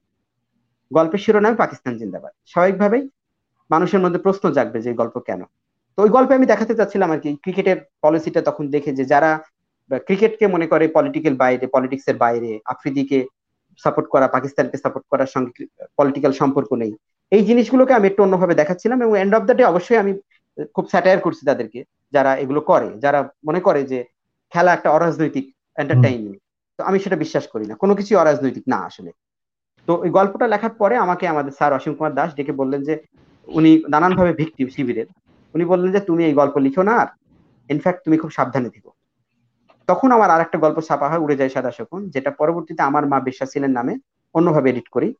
ওখানে আমি ধর্মকে বিভিন্নভাবে দেখাই, যে একজন যিনি মানে এই যে দেহ ব্যবসায়ী সফেলার কথা আসলো, সফেলার তাদের সঙ্গে ধর্মের ক্লাসটা কোন জায়গায়, কোথায় হিউম্যানিটি এসে তাদের কাছে রিলিজনের কারণে বাধাপ্রাপ্ত হচ্ছে। এই জিনিসগুলো যখন আমি দেখালাম তখন স্যার বললেন যে তুমি এটা করো না, তুমি অন্য কিছু নিয়ে থাকো। ঠিক কয়েকদিনের মধ্যে আমি চা খাচ্ছি, তখন আমার পিছন থেকে একটা ছেলে আস্তে করে ধাক্কা দিল, এমন করে দিল যেন তার সাথে আমার কথোপকথন কেউ না বুঝতে পারে। আচ্ছা, হ্যাঁ, তখন সে আমাকে বলছে যে থ্রেট দিচ্ছে আর কি, যে পত্রিকা করতে চাই কিনা, তারপর আমি রাশিয়ে থাকতে চাই কিনা। তার কয়েকদিন আগে একজনের রক কাটা পাওয়া গেছে। তো এই থ্রেটটা খুব হালকা ছিল না, কারণ সে আমাকে ওই একই রকম ইঙ্গিত দিয়ে চলে যায়। তো তখন আমাকে বললো পত্রিকা বন্ধ করতে। তখন আমি কিছুদিন ভাবি যে পত্রিকা বন্ধ হবে কি না হবে।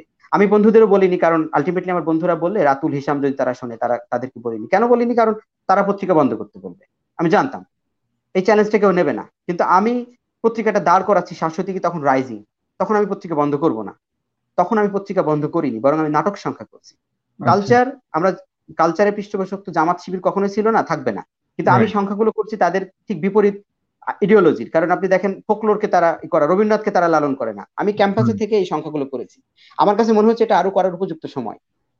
যখন মানে ধরেন এখন বঙ্গবন্ধুকে নিয়ে বলার অনেকে আছে, এখন আমি না বললে, একজন মোজাফ্ফর না বলে কিছু যায় আসে না, কিন্তু যখন বঙ্গবন্ধুকে বলার কেউ থাকবে না, তখন আমি অনেক উপযুক্ত সময়, আই হ্যাভ টু সে। তখন আমি কিন্তু খুব স্ট্রংলি ওদের কথার মানি নেয়, তখন আমি কিন্তু এগুলো করেছি। কিন্তু পরবর্তীতে 1-2 বছরের মধ্যে তো আওয়ামী লীগ ক্ষমতা চলে আসলো পরে, কিন্তু আমি রিস্কটা নিয়েছি। আমি সামহাউ সারভাইভড, কারণ হতে পারে তার অ্যাটেনশন আমাকে দেয়নি, কারণ পলিটিক্যাল অ্যানার্কিটা বেড়ে গিয়েছিল তখন, কালচারাল যারা অ্যাক্টিভিস্ট তাদেরকে তারা ওইভাবে তাকায়নি। আদারওয়াইজ আমি বলছি যে এটা গেল একটা কথা। এবার আসেন আওয়ামী সরকার আসলো, হ্যাঁ, এখন আমরা সরকারের চাকরি করি। এখন আমি স্বাভাবিকভাবেই একটা মনে হতে পারে, এই প্রশ্নটা আমাকে ইনবক্সে অনেকে করে বলে বলছি, তারা আমাকে কটাক্ষ করে, তারা ভাবে যে আমি বোধহয় আমার যে মানে সেলফ, আমার যে নিজস্ব যে প্রতিবাদের কণ্ঠস্বর, সেটা। আমি বলি না, এটা হয়নি, কারণ তুমি যদি গত 1 বছর আমার লেখাগুলো দেখো, আমার গল্পের চরিত্র গত 1 বছর আগে লিখেছি, মাথা কাটা মানুষ ঘুরে বেড়াচ্ছে, কারণ কি কারো কোনো মত নেই, কারো ওপিনিয়ন নেই, তারা বিহেডেড। হ্যাঁ, তো আমার গল্পে কিন্তু সেটা, আমার গল্পে মাথা নিয়ে ফুটবল খেলছে। গত 1 বছরের গল্পগুলো কিন্তু আমার বেশি হরর, বাচ্চারা মাথা নিয়ে ফুটবল খেলছে।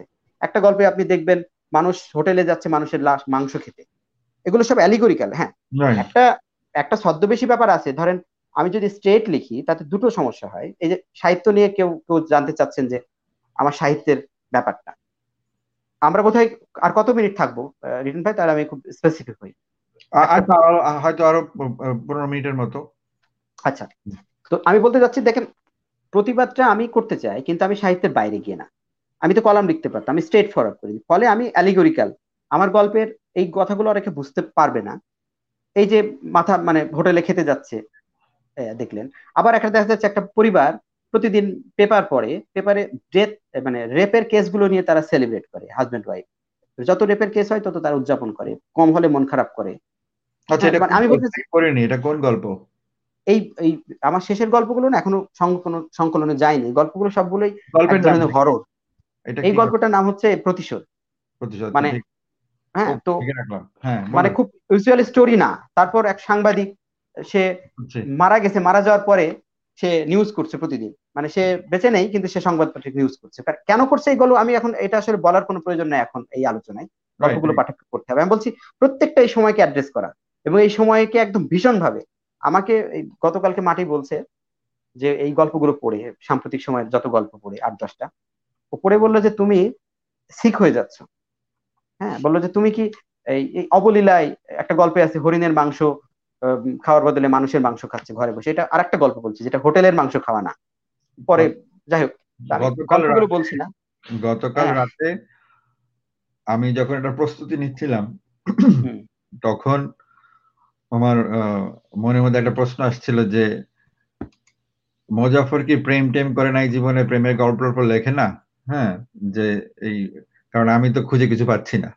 আমি মনে করেছিলাম যে হ্যাঁ, যে বেশিরভাগই গল্পই হচ্ছে গিয়ে এরকম মার কাট টাইপের, যেটা আপনাকে গল্পটাকে আসলে ওই পড়ার পরে আপনাকে আসলে পাঠককে আসলে ভাবাবে। আসলে তেমনটাই হওয়া উচিত, কারণ আমি জানি না কে বলেছিল একদিন এক সময় যে আসলে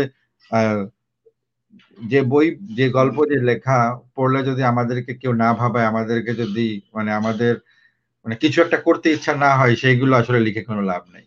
না, এটা হচ্ছে কি রিটন ভাই, যে আমি যেটা মনে করি যে যদি খুব চমৎকার প্রেমের গল্প কেউ লিখতে পারেন, প্রেমের গল্প আমি নিজেও পড়ি, সেটা লেখেন। কিন্তু আমি আসলে কি, আমি বলি সবসময় আমি বিশ্বাস করি না অনেক কিছুতেই আমি বিশ্বাস করি না, you know what I mean. কিন্তু আমি বলতে চাচ্ছি যে ডেস্টিনি, আমি বলি, আমি বোঝার চেষ্টা করি যে আমার ডেস্টিনিটা কি, মানে what I am destined for. সেই ক্ষেত্রে আমি বুঝি যে আমাকে এইগুলো লিখতে হবে, কারণ আমি অন্য জায়গায় অন্য পরিবারে জন্ম হতে পারতাম। আমার যে গ্রামটা, আমার যে জিওগ্রাফিটা, আমার যে পরিবার, আমার যে চারিদিকের মানুষগুলো, তারা সকলে মানে এগুলো এমনি এমনি আসেনি। আমি লেখক হব, আমি তাদের কথা লিখবো, মানে আমি বলছি এভরিথিং ওয়াজ সেট। সুতরাং আমি আমার চরিত্রগুলোকে, আমি আমার ক্রাইসিসটাকে আমি ইগনোর করে আমি অন্য কিছু লিখতে পারি, সেটা একটা অপচয় মনে হয় আমার কাছে। তো আমি খুব স্পেসিফিক, আমি আমার গল্পটা জানি, যে গল্পটা আমি যাপন করে এসেছি নানাভাবে, সেই গল্পটা কতভাবে বলা যায়, এবং প্রতিনিয়ত গল্প প্রডিউস করে আমাদের সমাজ। কয়েকদিন আগে দেখলাম একটা মানুষ আপনার কোর্টে যাচ্ছে, তার হাত নেই, সে হচ্ছে পুলিশ তার বিরুদ্ধে কেস করেছে, পুলিশের উপর হামলা করেছে, ইটপাটকেল ছুড়েছে, পুলিশকে হামলা করেছে, কিন্তু তার হাত নাই, হাত দুটো প্যারালাইজ। তখন আমার কাছে মতিপ্রণত আমাকে গল্পগুলো দিচ্ছে সোসাইটি, তখন আমি এটা পিক করলাম করে আমি একটা চরিত্র তৈরি করলাম যে তার হাত নেই, সে একটা খুন করতে চায় প্রতিদিন, কিন্তু খুনটা করতে পারে না। কেন পারে না? কারণ তার তো হাত নেই। কিন্তু কেন খুন করতে চায়? কারণ সে একজন সংখ্যালঘু, যে আমি বললাম যে আমি যে জায়গায় লাল পিঁপড়ে কালো পিঁপড়ে, তো সে কালো লাল পিঁপড়ে, ফলে তা 71-এ তার পরিবারকে যে লোকটা কেড়ে নিয়েছে, যে লোকটা তার হাত কেটে নিয়েছে, সেই লোকটাকে সে খুন করতে চায়। সেই লোকটা এখন তার লিডার গ্রামের, খুন করতে গিয়ে সে পারে না, কিন্তু ওয়ান ফাইন মর্নিং সে আসলেই খুন হয়ে যায়। যখন খুন হয়ে যায় তখন ওই লোকটাকে আবার ফাঁসানো হয় যার হাত নেই, কারণ সে প্রতিদিন গালি দিতে দিতে যায় যে আমি তোকে খুন করবো একদিন। তাকে ফাঁসালে লাভ কি? তার শেষ বাড়ির ভিটেটুকু সেটা দখল করতে পারবে। আবার যে খুন করতে চায় প্রতিদিন, তাকে ফাঁসানোও যায়। যখন তাকে ফাঁসায় তখন সে ইজিলি মেনে নেয়, পুলিশের কাছে কি বলে আমি খুনটা করেছি, সম্ভবত আমার মনে পড়ছে না রাতে কি ঘটেছিল, কিন্তু আমার মনে হয় আমি করেছি। পুলিশ তখন তাকে স্টোরিটা সাজিয়ে দেয়, কারণ পুলিশ টাকা খেয়েছে। পুলিশ বলে হ্যাঁ হ্যাঁ তুমি তো এটা করেছিলে রাতে, মনে পড়ে? হ্যাঁ মনে পড়ে, এটা করে থাকতে পারি আমি, কারণ স্বপ্নে আমি এরকম করতাম। ফলে আমি বলতে চাচ্ছি যে সরি, আপনার আচ্ছা বলুন। এই লেখালেখির প্রসঙ্গে থাকতে থাকতে একটা প্রশ্ন চলে এসেছে, আমি এই প্রশ্নটা নিতে চাই, এটা আমারও প্রশ্নটা হচ্ছে ইংরেজি ছাড়া, হ্যাঁ হয়তো আমরা সবাই কম বেশি ইংরেজি জানি, ওটা বাদ দেন, কিন্তু উনি বলতে চাচ্ছেন, অন্য প্রশ্নটা করেছেন আশফাক স্বপন ভাই, উনি বলতে চাচ্ছেন যে অন্য ভাষায় লেখা, মূল ভাষা না জেনে ইংরেজি থেকে অনুবাদ করা কি ঠিক? মানে স্প্যানিশ থেকে অনুবাদিত হয়েছে ইংরেজিতে, ইংরেজি থেকে আমরা অনুবাদ করলাম বাংলায়। উনি এই বিষয়টাকে, যেহেতু আপনি একজন অনুবাদক এবং কর্মকর্তা হিসেবে আপনি একজন অনুবাদক, কর্মজীবী হিসেবেও, তো সেই ক্ষেত্রে আপনার কাছে প্রশ্ন। না, এটা আমার যেহেতু এতক্ষণ তো আমরা অন্য বিষয় নিয়ে কথা বলছিলাম, অন্য কোনো দিন হলে আমরা একটা বিষয় বলতে চাই একাডেমিক, এটা আসলে একাডেমিক কোশ্চেন। কারণ একাডেমিতে আমি বলি যে বরং আমি বেশি সময় পাঠ করি। আমি ক্রিয়েটিভ রাইটিং এর ক্ষেত্রে আমি মৌলিক থাকতে চাই বলে কিনা জানি না, আমি খুব হয়তো অনুভব ভাবতে পারি, খুব ভালো লেখা, খুব সিলেক্টিভ লেখাগুলো এখন পড়ি। আদারওয়াইজ আমি প্রচুর এই একাডেমিক লেখালেখি পড়ি, থিওরি, ট্রান্সলেশন থিওরি, এগুলো অল দিস থিংস।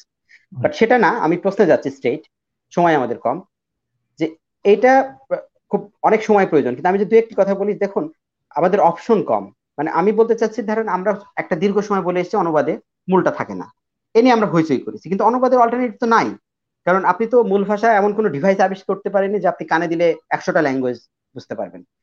ফলে এক হচ্ছে প্রথমে আপনাকে মেনে নিতে হচ্ছে যে অনুবাদে কিছু হারায়, অনুবাদে কিছু গেইন হয় সেটা ভিন্ন কথা, যখন আমি অনুবাদ করছি সেটা আমার কিছু জিনিস দিচ্ছি, কিন্তু আপনি তো মূল লেখক হারাচ্ছেন। মানে আমি যখন আমি তলস্তয়কে অনুবাদ করছি, তলস্তয় তো সম্পূর্ণ থাকছে না, তো আমি বলতে চাচ্ছি যে অনুবাদে হারায়, তখন আপনাকে মেনে নিতে হচ্ছে, কারণ কি আপনি তলস্তয়ের ভাষাটা জানেন না, আপনি তলস্তয়ের ভাষাটা জানেন, ধরুন আপনি তখন বালজাকের ভাষা জানেন না, ধরুন আপনি বালজাকের জানেন, সেটাও আপনি জানলেন, তখন আপনি কিন্তু আবার মার্কেজের ভাষাটা জানেন না, আপনি রুলফোর ভাষাটা জানেন না, ধরুন আপনি রুলফোর জানলেন, তখন আপনি আর্জেন্টাইনের একজনের ভাষা জানেন না।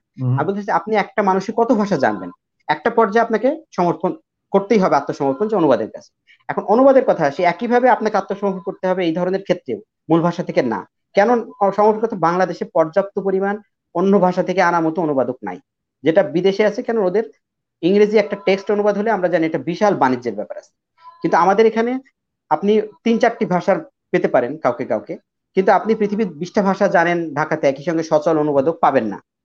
কিন্তু আপনি তাই বলে কি আপনি ফরাসি সাহিত্য পড়বেন না, আপনি রুশ সাহিত্য পড়বেন না, আপনি লাতিন সাহিত্য পড়বেন না। ফলে আমি যেটা বলতে চাই স্টেট, ওই টিপিক্যাল আনসারে না গিয়ে আপনি এটা ভুলে যান যে আপনি মূল লেখককে পাচ্ছেন না, এই হেড একটা রেখেন না, আপনি স্টোরিটা পড়েন।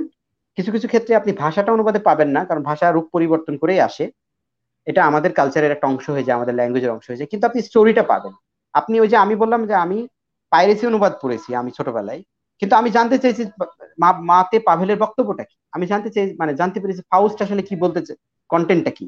আপনি কন্টেন্টের জন্য হলো পড়েন, আপনার কন্টেন্টটাও কাজে দেবে। অনেক সময় আপনি আর্ট, ল্যাঙ্গুয়েজের আর্টটা ধরতে পারবেন না, কবিতার ক্ষেত্রে তো আরো না, কিন্তু আমাকে তো উপায় নাই। ফলে আমি এই প্রশ্নে আমি এখানে স্কিপ করতে চাচ্ছি। আচ্ছা ঠিক আছে, এইখানে আমি একটা আমার একটা মত ঠিক না, আমি একটা এখানে একটা বিষয় কথা বলে নিই একটুখানি। সেটা হচ্ছে এই অনুবাদটা আমার নিজেরও একটা খুব প্রিয় বিষয়, এবং যিনি প্রশ্ন করেছেন সেই আশফাক ভাইকেও মাঝে মাঝে আমার কোনো ভালো লেখা পছন্দ হলেই আমি ওনাকে দিই, কারণ উনি আমার মতো উনি একজন মানসম্মত অনুবাদক, এবং ওনার লেখা আপনারা অলরেডি হয়তো বইয়ের হাটের মাধ্যমে পড়েছেন। যদি আপনার সময় হয় আগামী কোনো এক সময়ে আমরা হয়তো 3 জনে মিলে আবার একটি আলোচনায় বসতে পারি, সেই আলোচনাটা হবে অনুবাদ কেন্দ্রিক, কারণ আপনি যেহেতু ঢাকায় অনুবাদের সাথে জড়িত, আমাদের এখানে প্রশ্নকর্তা আশফাক ভাইও অনুবাদ চর্চার সাথে জড়িত, এবং মাঝখানে আমি কোনো জড়িত না, আপনাদের 2জনকে আর কি মিলিত মানে সঞ্চালন করার জন্য আর হয়তো থাকবো, আর কিছু হয়তো প্রশ্ন থাকবে। যাই হোক, এই প্রস্তাবটা রেখে গেলাম, আপনি একটু ভাবুন, আপনার সঙ্গে পরে আলোচনা হবে কবে হয়তো এগুলো আমরা করতে পারি। আমরা অনুষ্ঠান ঠিক ইচ্ছা করছে আরো ঘন্টাখানেক চালিয়ে যাওয়ার, কিন্তু আসলে এই আগামী এখানে করোনা ভাইরাসের লকডাউন হলো, আমেরিকা কিন্তু খুলে গেছে, আপনারা জানেন না, গতকালকে ডোনাল্ড ট্রাম্প ঘোষণা দিয়েছে 50 স্টেটই সে তার লকডাউন উঠিয়ে নিয়েছে আর কি।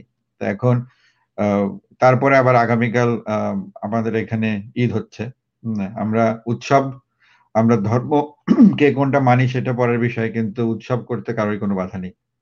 রিটন ভাই, আমি একটু ফ্লো নিতে চাই, হ্যাঁ আমি শেষ করছি না, আমি কিছু বলতে চাচ্ছি যে এই জন্য সংক্ষিপ্ত করতে হবে আর কি, এই জন্য আমাদেরকে চলে যেতে হবে, এই জন্য আসলে এই আলোচনায় যাচ্ছি না। আমাকে একটা প্রশ্ন এসেছে, যে প্রশ্নটা করতে চাই, কারণ যিনি করেছেন নামটা করছি না, যে 3 বক্সে করা পার্সোনালি, তো উনি আমার খুব প্রিয় ব্যক্তি, তো এই জন্য প্রশ্নটা হচ্ছে যে উনি সাম্প্রতিক আমার এই গল্পগুলো পড়েছেন, যে এই মাথা কাটা মানুষ হেঁটে বেড়াচ্ছে, মাথা কাটা মাথা নিয়ে ফুটবল খেলছে, বা এই যে মানুষের মাংস খাচ্ছে, এই জাতীয় গল্প, বা আরো এই জাতীয় যে গল্পগুলো আছে।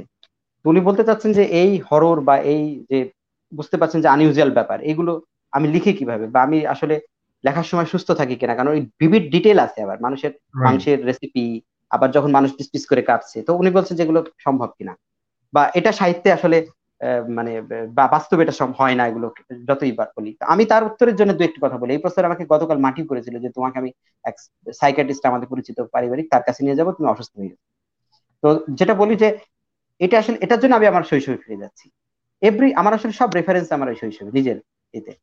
আমরা যখন বড় হচ্ছি, একেবারে স্কুলে পড়ি, 7-8 হতে পারে, তখন আমাদের এলাকায় নকশাল ঠিক বলে না, ওদেরকে বলা হয় সর্বহারা পার্টি আর কি, ওদের অত্যাচার বাড়লো, এটা বলছে দর্শনা চুয়াডাঙ্গা দিয়ে।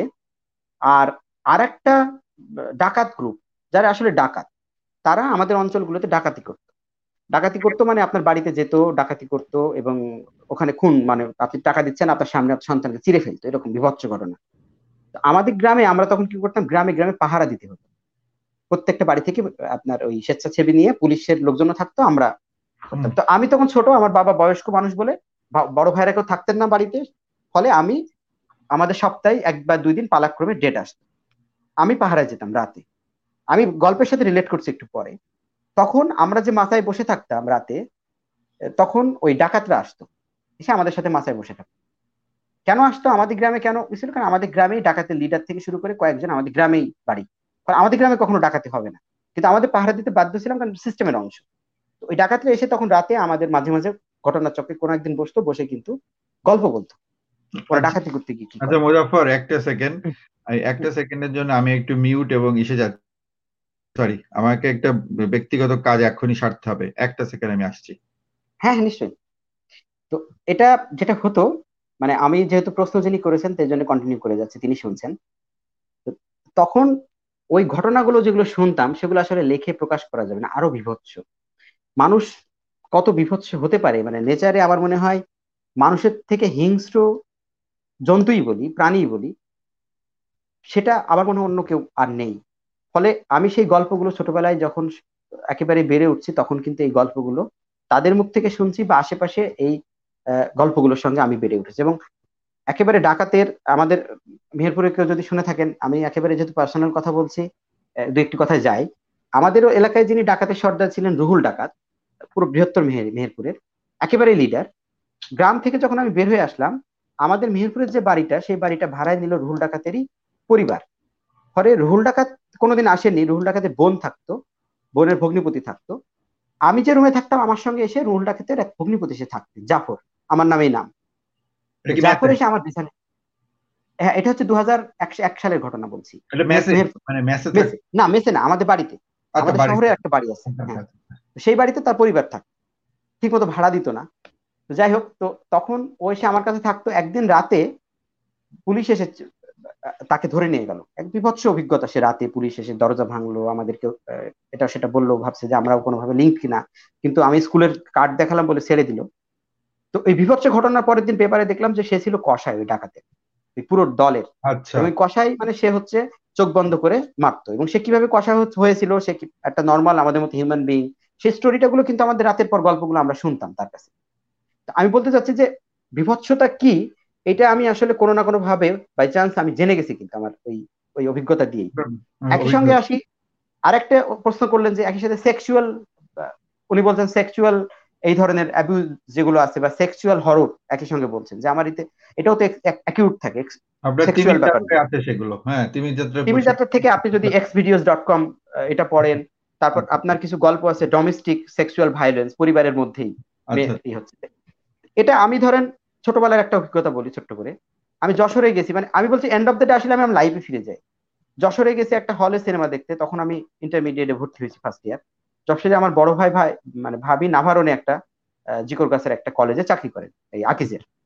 ওখানে আমি আছি, সারাদিন বোর হই, তো আমি একা একা সিনেমা দেখতে গেলাম। একটা ছোট্ট ঘুপড়ির মধ্যে একটা ছোট্ট বিল্ডিং, সিনেমা হচ্ছে, এবং বাংলাদেশের সিনেমার সবচেয়ে দুঃসময় ওই সময় গেছে। তো সেই সিনেমা দেখতে গেছি, তখন সিনেমা দেখছি, তখনকার যে সেকেন্ড গ্রেড, বি গ্রেড বা সি গ্রেড বা তারপরে নিচে গ্রেড থাকে, সেই গ্রেডের একটা সিনেমা আমি গেছি, হোয়াট এভার ইট ইজ আমি দেখবো। গিয়ে বসছি, তখন একটা লোক এসে আমার পাশে বসছেন, এবং একটু পর তিনি একটা হাত আমার শক্ত করে ধরেছেন যাতে আমি না উঠতে পারি, আর একটা হাত দিয়ে আমার প্যান্টের চেন খুঁজছেন। তো আমি তারপর কোনো একটা করে বুদ্ধি খাটিয়ে পালিয়ে এসেছি, সিগারেট আনতে যাচ্ছি এরকম কিছু একটা বলে, কারণ আমি জানি সে সিগারেটের ব্যাপারটা সে বুঝবে, সে হয়তো চাবে সেও সিগারেট স্মোক করতে, কিন্তু আই ডোন্ট স্মোক, কিন্তু আমি তাকে কথাটা বলে পরে পালিয়ে এসেছি। আমি তখন সিনেমা হল থেকে দৌড়ে বাসায় এসেছি অনেকটা পর। এই যে দৌড়ে আসা, আবার এই জার্নিগুলো কিন্তু ইম্পর্টেন্ট একটা লেখকের। এই যে দৌড়ে আসার মধ্যে যে ভীতি, আমি বলছি ভীতিগুলো কিন্তু আমার যে কোনো গল্পের থেকে আমার জীবনে বেশি। এই যে বললাম যে ডাকাতের মুখে তার শিশু চিরে ফেলার গল্প শোনা একটা ভীতি, মানে সেক্সুয়াল বলি, এই যে আমি বললাম সাইকোলজিক্যাল, ফিজিক্যাল টর্চার, এগুলো কিন্তু আমি দেখেছি। এবং একই সঙ্গে ডোমেস্টিক রিলেশনেও, যেহেতু আমি বললাম আমরা একটা বড় পরিবারের, তার মানে সব সম্পর্কই তো ওখানে সাউন্ড ছিল না, ফলে আমি কিন্তু অনেক সম্পর্কের এগুলোও দেখেছি, মানে সম্পর্ক সামনে ছিল না বলতে বলতে ন্যাচারাল হাজবেন্ড ওয়াইফ সবসময় সুখকর থাকে না, আমি বলতে চাচ্ছি এই এভরিথিং এর মধ্য দিয়ে কিন্তু আমি গেছি। এখন আমি যখন লিখতে বসি আমার, আমি যদি সাইকো হই আমি সাইকো ব্যাক দেন, মানে আমি আজ থেকে 20 বছর আগেই সেটা সেই পিরিয়ডে ছিলাম, এখন আমি কোয়াইট নর্মাল বিং।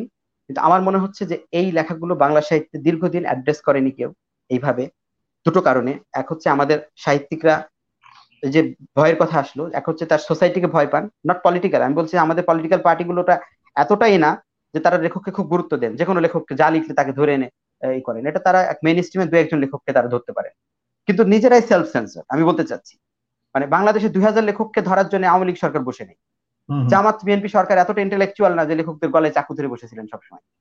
হ্যাঁ, এটা লেখকরা সেলফ সেন্সর, লেখকরা বঙ্গবন্ধুকে লিখতে ভয় পেয়েছে, তখন নিজেরা ভয় পেয়েছে, তারা একসঙ্গে 1000 জন লিখে দেখতো। তো যাই হোক, আমি মূল পয়েন্টে যাচ্ছি যে লেখকরা সেলফ সেন্সর হওয়ার কারণে দেখবেন যে বাংলা সাহিত্যে ভ্যারিয়েশনটা কম। আমি কেন বলছি যে এসএসসির সময় যখন আমি তখন বই পড়ছি, আমি যখন যে কোনো লেখা পড়তে গেলে মনে হচ্ছে আমার এটা জানা লেখা, কনটেক্সটটা জানা, স্টোরিটা জানা, আমি বের হতে পারছি না, তখন আমি কেন বাইরের স্টোরিতে যাচ্ছি? কারণ আমি বলতে চাচ্ছি যে স্টোরিটা আমাদের এখানে আছে, ডিফারেন্ট স্টোরি লেখকরা ধরে না। তো ধরতে গেলে দুটো জিনিস লাগে, এক হচ্ছে সেলফ সেন্সর্ড হওয়া যাবে না, রাষ্ট্র কি বলবে সেটা অনেক পরের বিষয়, ওরা ভয় পায় পরিবার কি বলবে, কারণ পরিবারের সাথে জড়িত অনেক লেখকদের গল্পের মধ্যে পরিবার চলে আসে কোনো না কোনো ভাবে। এরপর আসে সোসাইটি, সোসাইটি মানে রিডার কমিউনিটি, তারা কিভাবে নেবে আমাকে, কারণ মেইন স্ট্রিমের ইতে আপনি লিখতে গেলে পত্রপত্রিকায় আমার অনেক গল্প পত্রপত্রিকায় মেইন স্ট্রিমে আসবে না দৈনিকে, ফলে আমি এখন লিখবো কিনা এই প্রশ্ন আসবে। হ্যাঁ, তারপর আসছে কি সেক্সুয়ালিটির ব্যাপারটা, সেক্সুয়ালিটির ব্যাপারটা তো লেখকরা নিজেরাই লিখতে চান না, ভাষা তৈরি করেননি, তারা আধুনিক গল্প লেখেন, ফেসবুকে চ্যাটিং প্রেম হচ্ছে, ভাষা সেক্সুয়াল ল্যাঙ্গুয়েজের ক্ষেত্রে চলে যান ডিকশনারি অভিধানে, সেই পুরনো ভাষায় যে ভাষাটা এখনকার জেনারেশন ব্যবহার করেন। তো আমি বলতে চাচ্ছি যে আমাদের তো সব জায়গায় বাধা আছে তা না, আপনাকে বাধাগুলো ছোট ছোট করে ভেঙে দেখেন না কেন, তাহলে মনে হবে না। এখন আমি দুই একটা গল্প এক্সপেরিমেন্ট করতে গেলে তখন আমাকে এই প্রশ্নগুলো আসে যে why that, but I will do that. Thank you. এই জন্যই আর আসলে আপনার কথাটা শুনতে শুনতে আমি দুষ্টুমি করছি না, তারপরে বলি যে আমি আমার ছেলের কাছ থেকে তো অনেক কিছু শিখি, সে গতকালকে আমাকে বলছে যে অলওয়েজ রিমেম্বার ইউর এবিসি। হ্যাঁ, তো আমিও ফেসবুকে স্ট্যাটাস দিলাম always remember ABC, what is ABC. হ্যাঁ, তো ওর কাছে ও তখন এটা কিন্তু আপনি যে কথাটা বললেন সেক্ষেত্রে প্রাসঙ্গিক হয়ে গেছে, কারণ এই কারণে যে অলওয়েজ রিমেম্বার এবিসি মানে হচ্ছে এবিসি মানে অলওয়েজ ব্রিং ইউর ক্রিয়েটিভিটি।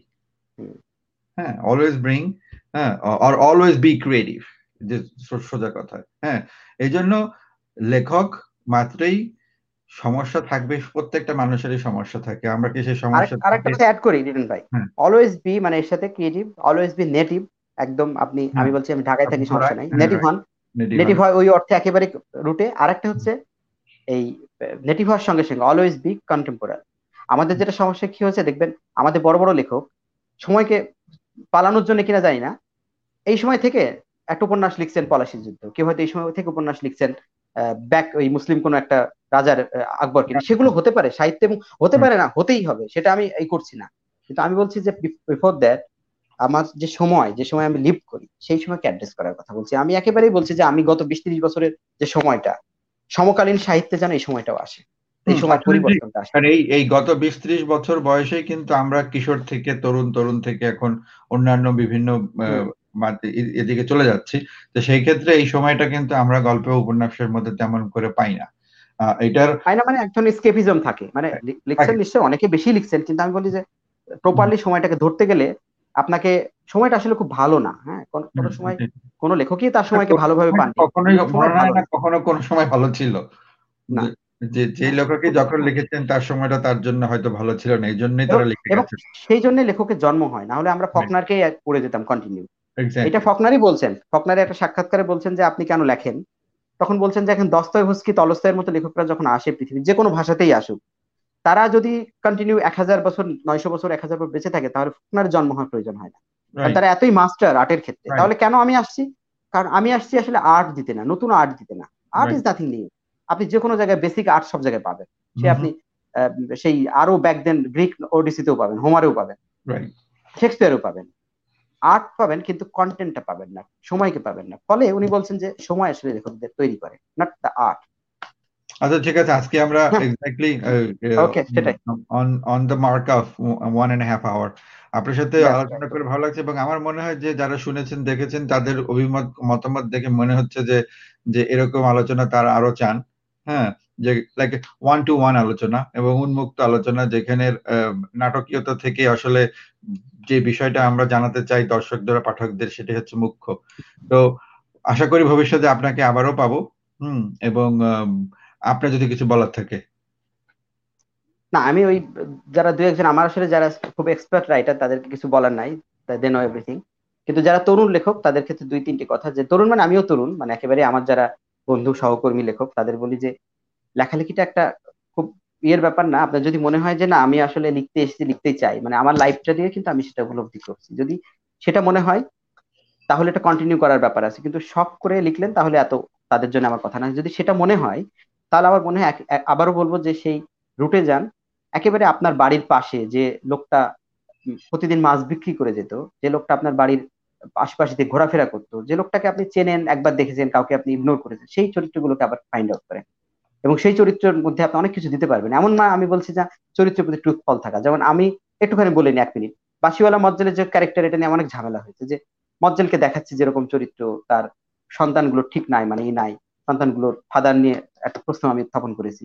তো উনি বলছেন যে এরকম তো না, আসলে রিয়াল মজ্জেল, মজ্জেল স্টিল আমার মনে হয় জীবিত, মজ্জেল এখন মারা যাননি, কিন্তু আমার চরিত্র শুরুতেই মৃত। বলাই হয় মজ্জেল মৃত্যুর কয়েক বছর পর তার সঙ্গে দেখা, 8-10 বছর পর দেখা। তো আমি বলতে চাচ্ছি যে আপনার ট্রুথফুল থাকার দরকার নেই চরিত্রের প্রতি, আপনি গল্পের প্রতি ট্রুথফুল থাকবেন, আপনার আর্ট অফ মেকিং ন্যারেটিভ সেটার প্রতি ট্রুথফুল থাকবেন, কিন্তু দ্য ভেরি বেসিক গল্পের যেটা যেটা আপনার চারিদিকে সেটাকে উঠিয়ে আনেন। এবং এই ক্ষেত্রে পুরো বাংলাদেশটা সাহিত্যের মধ্যে দিয়ে পাওয়া যাবে। তো এটাই আর কি ভাই, আমার মনে হয় তাদেরকে ধন্যবাদ দিই, আর স্পেশালি থ্যাঙ্কস আপনাকে যে আপনি এটা অর্গানাইজ করলেন। আমাকে ধন্যবাদ দেওয়ার কিছু নেই, আপনি আসছেন সময় করে, সেটা হচ্ছে একটা বিষয়। ওকে, বইয়ের হাটের বন্ধুদের আবারও বলছি এবং এর বাইরে যারা শুনেছেন আমাদের ইউটিউব লাইভে সকলকে শুভেচ্ছা। যদি আপনাদের ভালো লেগে থাকে অবশ্যই মতামত জানাবেন, আর যদি কোনো প্রশ্ন থাকে সেটাও জানাবেন। আগামীতে সেই প্রশ্নের উত্তর নিয়ে হয়তো মোজাফ্ফর আবারও আমাদের সামনে আসতে পারে। আর এর বাইরেও নেগেটিভ পজিটিভ যে ধরনেরই সমালোচনা থাকুক, আমরা সকল মতামতই শুনতে চাই, আশা করি মতামত দেবেন। আর মোজাফ্ফর আবারও ধন্যবাদ, ঈদ মোবারক এবং আপনার ভালো কাটুক। হ্যাঁ, ধন্যবাদ, ঈদ মোবারক সকলকে। আচ্ছা, আমি ব্রডকাস্টটা কেটে দিয়েছি। হ্যাঁ।